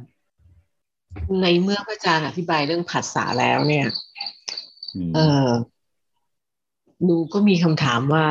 ในหนังสือของพระอาจารย์หน้าสองร้อยหกสิบแปดหรือแปดสิบหกพระอาจารย์เขียนอนิมิตเตโตสมาธิ อนิมิตะเจโตสมาธิมีค่าเท่ากับภาษาเป็นสูง อืม เยี่ยมดูไม่ทราบว่าก็ลังอ่านถึงเวลาอ๋อหนูหนูหนูอ่านเมื่อคืนค่ะหนูไม่ทราบว่าพระอาจารย์จะคือในในในในตรงภาษาเป็นศูนย์ที่พระอาจารย์เขียนไว้เนี่ย พระอาจารย์หมายความว่ายังไงอะกระบวนการผัสสะไม่เกิดว่าสัญญาเวทนาไม่ทำงาน ขอเรียนถามครับพระอาจารย์ อนิมิตเนาะอนิมิตก็คือคำว่านิมิตนี่ก็คือตัวนี้แหละก็คือตัวผัสสะเนี่ยนะ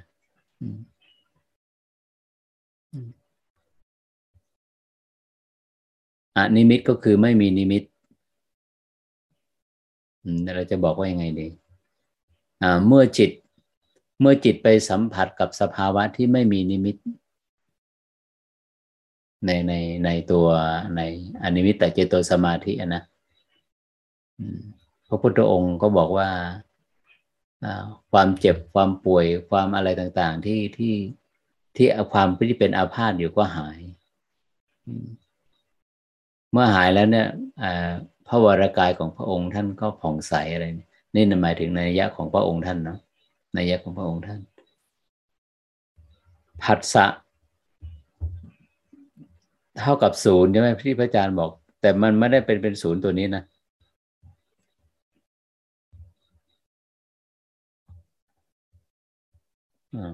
มันไม่ไม่ไม่ได้หมายถึงเป็นศูนย์ตัวตัวนี้ไม่ไม่ใช่ศูนย์ตัวนี้ อันนี้บวกผัสสะเป็นบวกผัสสะเป็นลบผัสสะเท่ากับศูนย์เนี่ยมันมันไม่ใช่ตัวไม่ใช่ตัวศูนย์ตรงนี้ คือพระอาจารย์หมายถึงว่าไม่ใช่อทุกขมสุขเวทนาถูกไหมถูกต้องถูกต้องโอเคค่ะ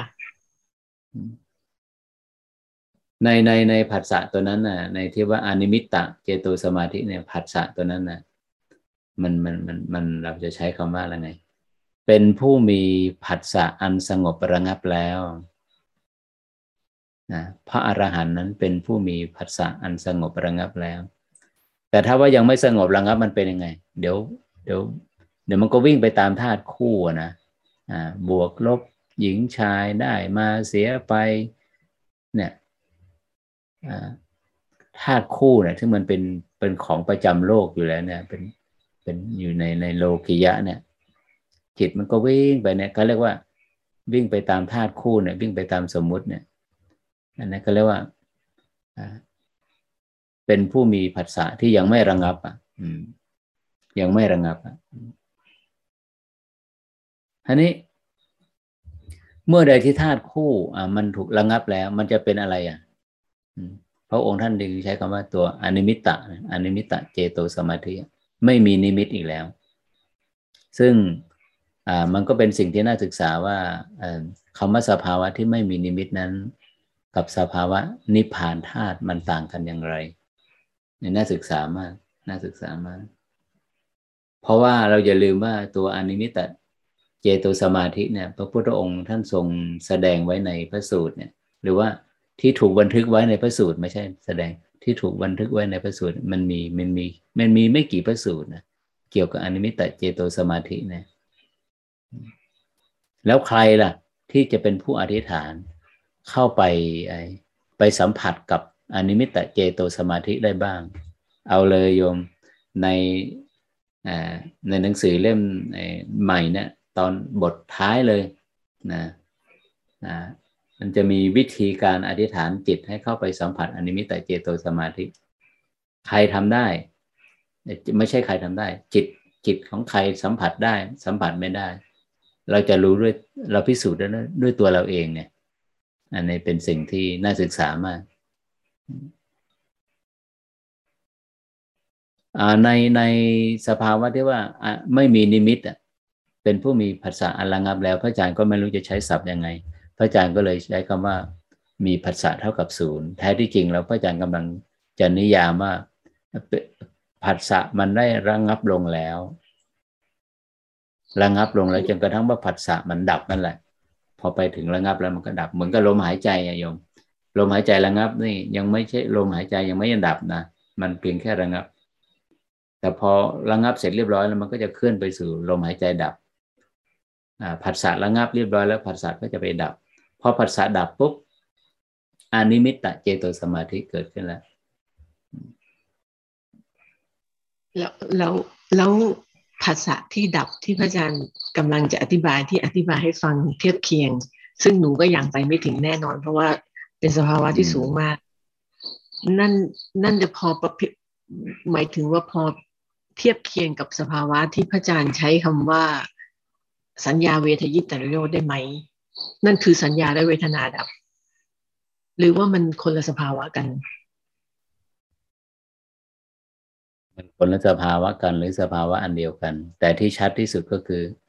มันกระบวนการเข้าในมันคนละอย่าง ของ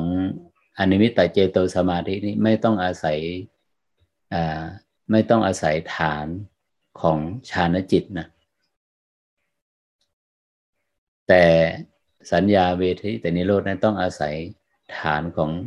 รูปสัญญา รูปสัญญาคือรูปฌานอรูปฌานแต่เมื่อไม่ไม่ไม่กี่นานมานี้นะเมื่อพระอาจารย์ก็จากเขาเรียกว่าอะไรอะ มันเป็นการศึกษานะไม่ใช่การศึกษา เมื่อก่อนนี่เวลาพระอาจารย์จะอธิษฐานเข้าอนิมิตตเจโตสมาธิเนี่ยพระอาจารย์มันมันจะเป็นลักษณะที่ว่า อ่า เวลามันมีน้อยมาก เนี่ยเวลามันจะจบแล้ว หรือว่าขันธาตุของเราเนี่ยมันมันมันมันมันมันหนัก เราไปอยู่คุกคีกับคนกับคนที่ไม่มีสมาธิเท่าไหร่อะ แล้วก็มันทำให้ธาตุกายเราหนักมาก ซึ่งมันจะต้องใช้เวลาในการในการไอ้สลายในธาตุหยาบเนี่ยจนกว่าสมาธิจะจิตจะเสพสมาธิได้เนี่ยมันใช้เวลา บมันมีสองอย่างหนึ่งกายเรามันอยู่ในสภาวะขององค์ประกอบของกายนะมันมีพลังของธาตุหนักเข้ามาเยอะมากสองเวลาในการเข้าสมาธิเนี่ยที่เวลาที่เหลืออยู่มันมีน้อย อันนั้นคือเหตุผลว่าทำให้พระอาจารย์ต้องอธิษฐานเข้าอนิมิตะเจโตสมาธิแต่พอมาเมื่อไม่ไม่ไม่กี่นานเท่าไหร่เนี่ยมันก็จะมันก็มีองค์ความรู้ขึ้นมาใหม่ พระอาจารย์ก็เข้าเอ้ยเข้าสมาธิในระดับที่หนึ่งเข้าอัปปนาสมาธิระดับที่หนึ่งเข้าปุ๊บเราเราไม่ต่อไปที่สองละเพราะเรารู้ว่าถ้าต่อไปที่สองมันจะใช้เวลานานอีก ก็ก็อธิษฐานเลยคณะโยมก็อธิษฐานใช้หลักหลักการอันเดียวกันกับในหนังสืออธิษฐานจิตให้จิตเข้าไปเสพอันนี้มิตรเจโตสมาธิ พอต่อมาอีก อาจารย์เอ๊ะมันได้เนี่ยมันมันมันมัน แล้วก็มันก็เลยเอาอาอาล่าสุดเนี่ยก็ใช้จิตที่อยู่ฐานในในอัปปนาสมาธิขั้นที่สี่นะก็คือรูปสัญญาที่สี่พระอาจารย์ก็อธิษฐาน อธิษฐานมันก็เคลื่อนเข้าไป พอเคลื่อนเข้าไปปุ๊บเนี่ยปรากฏว่า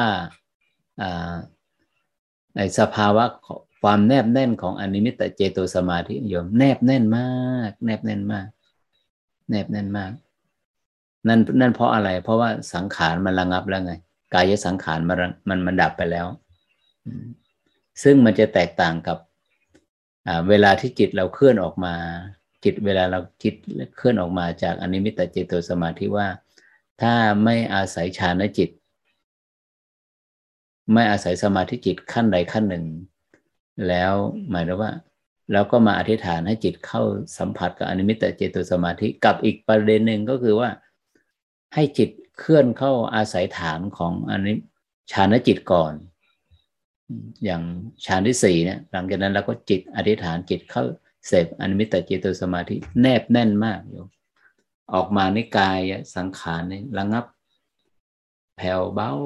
อย่างเงี้ยจะเห็นเห็นอานิสงส์อันนี้ก็เป็นองค์ความรู้ที่ ที่เกิดขึ้นไม่นานนี่นะยังไม่ถึงเดือนนี่ก็ส่วนว่ามันต่างกันไหมผลลัพธ์ระหว่างอนิมิตเจโตสมาธิกับดับสัญญาหรือเวทนา อันนี้ก็ไม่ไม่ไม่ตอบนะไม่ตอบก็ให้ละไว้ก็ให้เป็นอ่าเป็นประสบการณ์ของผู้ปฏิบัติแล้วก็ให้เป็นความดำริด้วยเหตุและผลเป็นธรรมวิจยะ ที่เราพึงเข้าไปสัมผัสได้นะด้วยด้วยด้วยองค์ความรู้ด้วยภาษาด้วยอะไรที่พระอาจารย์สื่อมา เยอะพอสมควรแล้วก็สามารถเทียบเคียงได้ว่าเป็นอันเดียวกันหรือคนละอัน เหมือนกันหรือต่างกัน แต่ต่อให้พระอาจารย์ตอบว่าเหมือนกันหรือต่างกัน เราก็ยังไม่ใช่มันก็ไม่ใช่เป็นสภาวะที่เราสัมผัสได้ด้วยตัวเองอยู่ดี นั่นคือเหตุผลว่ายังไม่ถึงไม่ตอบให้ เข้าใจได้อันโน้นก็เหมือนสาธุสาธุอันโน้นก็เหมือนกันที่โยมหนุ่มถาม ว่าจิตของผู้ที่ไปสัมผัสผลญาณอย่างระดับโสดาบัน ระดับสกิทาคามี ระดับอนาคามีก็เรียกว่า โสดาปฏิผล สกิทาคามิผล อนาคามิผล อรหันตผล มันต่างกันอย่างไร มันต่างกันอย่างไร อันนี้ก็ก็ละไว้ฐานที่ว่าให้เราเป็นประสบการณ์ตรงแล้วแหละใครถ้าอยากจะได้องค์ความรู้เป็นเป็นภาษาที่สมมุติกันอยู่ ในผลญาณนี้ในในพระสูตรนี่มีน้อยมากโยมผลญาณเป็นชไหน อันนี้เราต้องยกเครดิตให้อภิธรรม อภิธรรมเขาเขาจะชัดเจนมากว่าใครใครจะพระอริยบุคคลประเภทไหนมีจริตอย่างไร ที่จะเข้าไปเสวยผลญาณได้ดังปรารถนาได้ ได้โดยช่ำชองได้ดังปรารถนา องค์หนึ่งมีวสีองค์อีกไม่มีวสีทั้งทั้งที่เป็นอริยบุคคลเหมือนกันความต่างมันเหตุและ ไม่อะไรมีเป็นเหตุเป็นอะไรเป็นปัจจัยอะไรต่างๆเนี่ยให้โยมเข้าไปในอภิธรรมแล้วก็เข้าไปเข้าไปเอาไปศึกษาองค์ความรู้พักทฤษฎีได้นะได้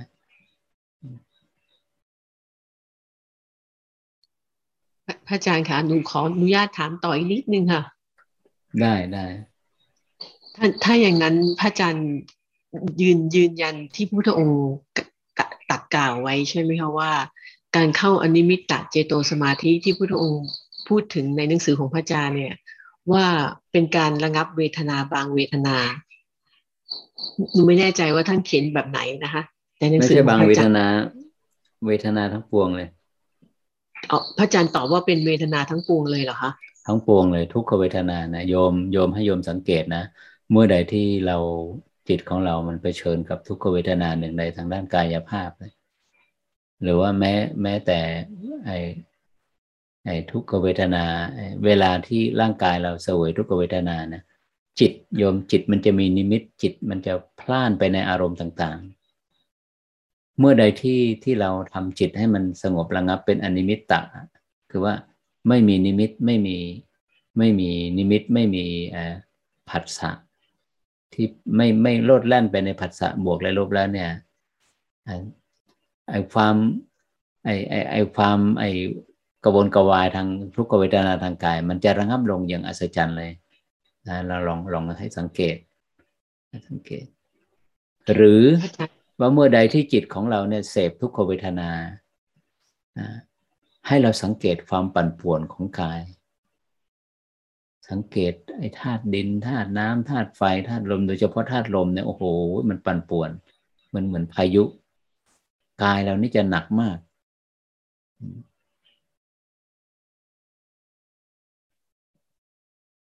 แต่ว่าก็พระพุทธองค์ก็ทรงระงับ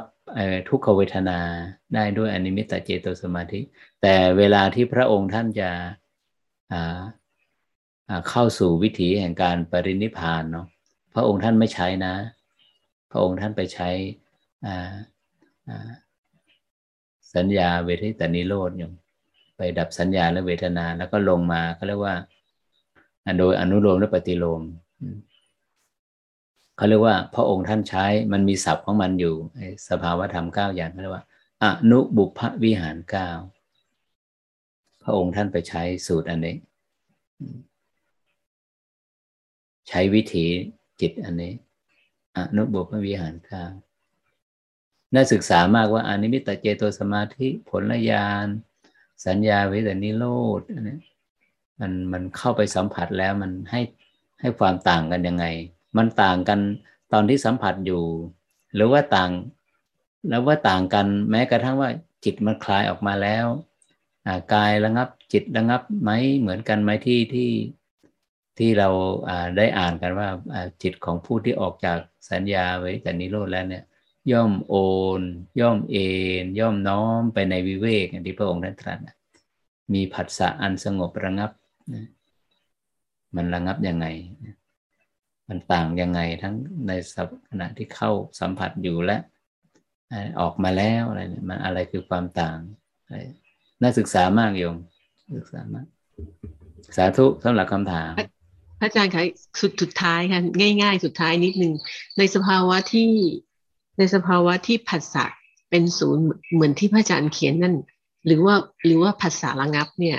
เราเราสามารถที่จะอนุมานได้ไหมว่าในในขณะนั้นเนี่ย สัญญาไม่ทำงาน อืม เยี่ยมเลย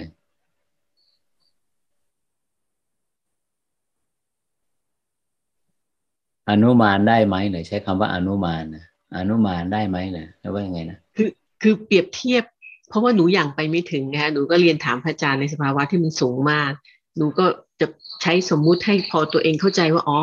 ถ้าเป็นสภาวะอย่างนั้นนั่นหมายถึงว่าสัญญาไม่ไม่ทำงาน แค่นั้นเองค่ะ ความหมายของหนูที่หนูถามเพราะมันเป็นสภาวะที่สูงมากถามว่าถ้าตราบใดที่จิตยังโลดแล่นไปในผัสสะถ้าผัสสะไม่ระงับใช่ไหมก็คือจิตมันก็วิ่งวิ่งไปในธาตุคู่ มีที่นี่มีที่นั่น มีหญิงมีชาย มีได้มามีเสียไป ไอไอธาตุคู่นี้อะไรมันไปจำธาตุคู่ก็คือสัญญาถ้าสัญญามันทำงานอยู่ธาตุคู่มันก็ทำงานค่ะ อ่า ก็ตอบแค่นี้นะโอเคเคลียร์ค่ะพระอาจารย์กับสาธุกราบขอบพระคุณมากค่ะอาจารย์เจ้าค่ะกราบเรียนถามได้ไหมเจ้าค่ะ ได้ได้ได้ได้สาธุเอ่อเมื่อสักครู่ที่พูดเรื่องเอ่ออนิมิตาเจโตสมาธิกับเรื่องสัญญาเวทยิตานิโรธเอ่อในประเด็นเนี้นะคะคือในสัญญาเวทยิตานิโรธเนี่ยจิตเนี่ยจะเข้าไปกระทบอายตนะอย่างหนึ่ง แล้วทีนี้ในอนิมิตาเจโตสมาธิเนี่ย จิตเนี่ยได้เคลื่อนเข้าไปกระทบอายตนะอันเดียวกันกับ ในสัญญาเวทายิตานิโรธไหมคะไม่ใช่ค่ะเอาคำถามดีมากเลยคำถามดีมาก ก็นั่นแหละในที่ตมาบอกนั่นแหละถ้าว่ามันต่าง ถ้าว่ามันต่างกันถ้าว่ามันเหมือนกันแล้วฉะไหนที่พระองค์ท่านไม่ใช้อนิมิตตเจโตสมาธิในการดับขันธปรินิพาน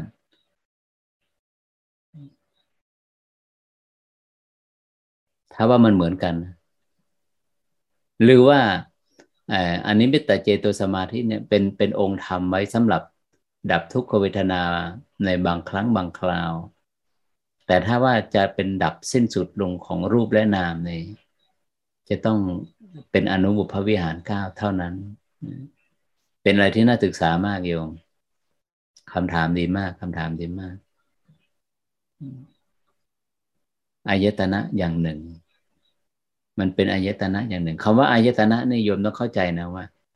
ไอ้มันมีอายตนะมันเป็นอายตนะเป็นสิ่งที่จิตกระทบ เป็นสิ่งที่จิตกระทบได้ทุกค่ะ จิต เราเราเราจะไม่ใช้คำว่าจิตกระทบเราจะลองใช้ภาษาง่ายๆว่าเป็นสภาวะที่จิตไปไปไปรับไปรับรู้ได้ไปสัมผัสได้ อ่า สภาวะใดก็ตามที่จิตไปสัมผัสได้ สภาวะนั้นเขาใช้คำนิยามคำว่าอายตนะ ภิกษุทั้งหลายมันมีอายตนะพระนิพพานนั้นเป็นเป็นหนึ่งเป็นนิพพานนิพพานายตนะนะ มันเป็นอายตนะหนึ่ง ซึ่งไม่มีการมาไม่มีการไป ไม่มีการจุติ ไม่มีการอุบัติ ไม่มีการเปลี่ยนแปลงไม่ใช่โลกนี้ไม่ใช่โลกหน้า ไม่ใช่ระหว่างโลกทั้งสอง นั่นก็แสดงว่าอายตนะคือในนิพพานนั้นไม่ใช่อายตนะในนิยามของอายตนะทั้งหกแน่นอน อย่างนี้โยม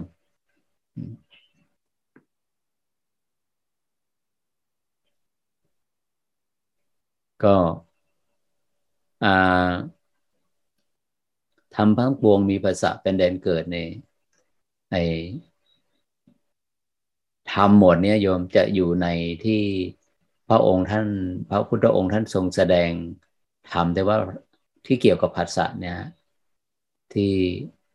พระองค์ประทานเมตตากับลูกชาย พระลูกชายก็คือพระราหุลนะ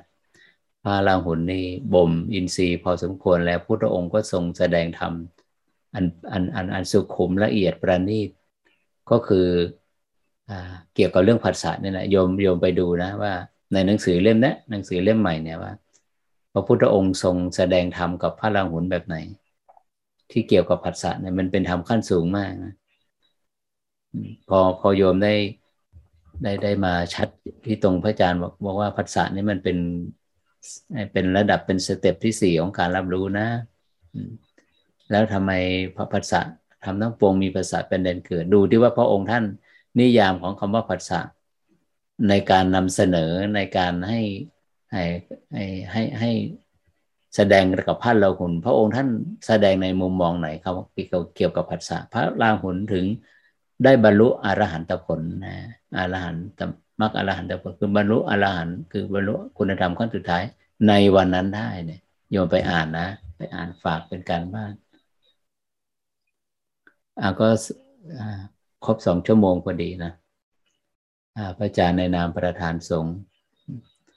ขออำนวยอวยพรอนุโมทนาในกุศลเจตนาที่พวกเราได้มาร่วมกัน ในการอย่างรู้สู่ความเป็นจริง ในของอารมณ์วิปัสสนาและตั้งมั่นในอารมณ์สมาธิ ขอให้สมาธิพละและปัญญาพละที่เราสังสมดีแล้วนี้ จงตั้งมั่นในขันธสันดานและเพิ่มพูน คุ้นเคยจนมีกำลังถึงระดับโพชฌงอันนำไปสู่ความหลุดพ้น บรรลุอริยสัจธรรมในปัจจุบันในชาตินี้โดยทั่วกันทุกท่านเทินสาธุ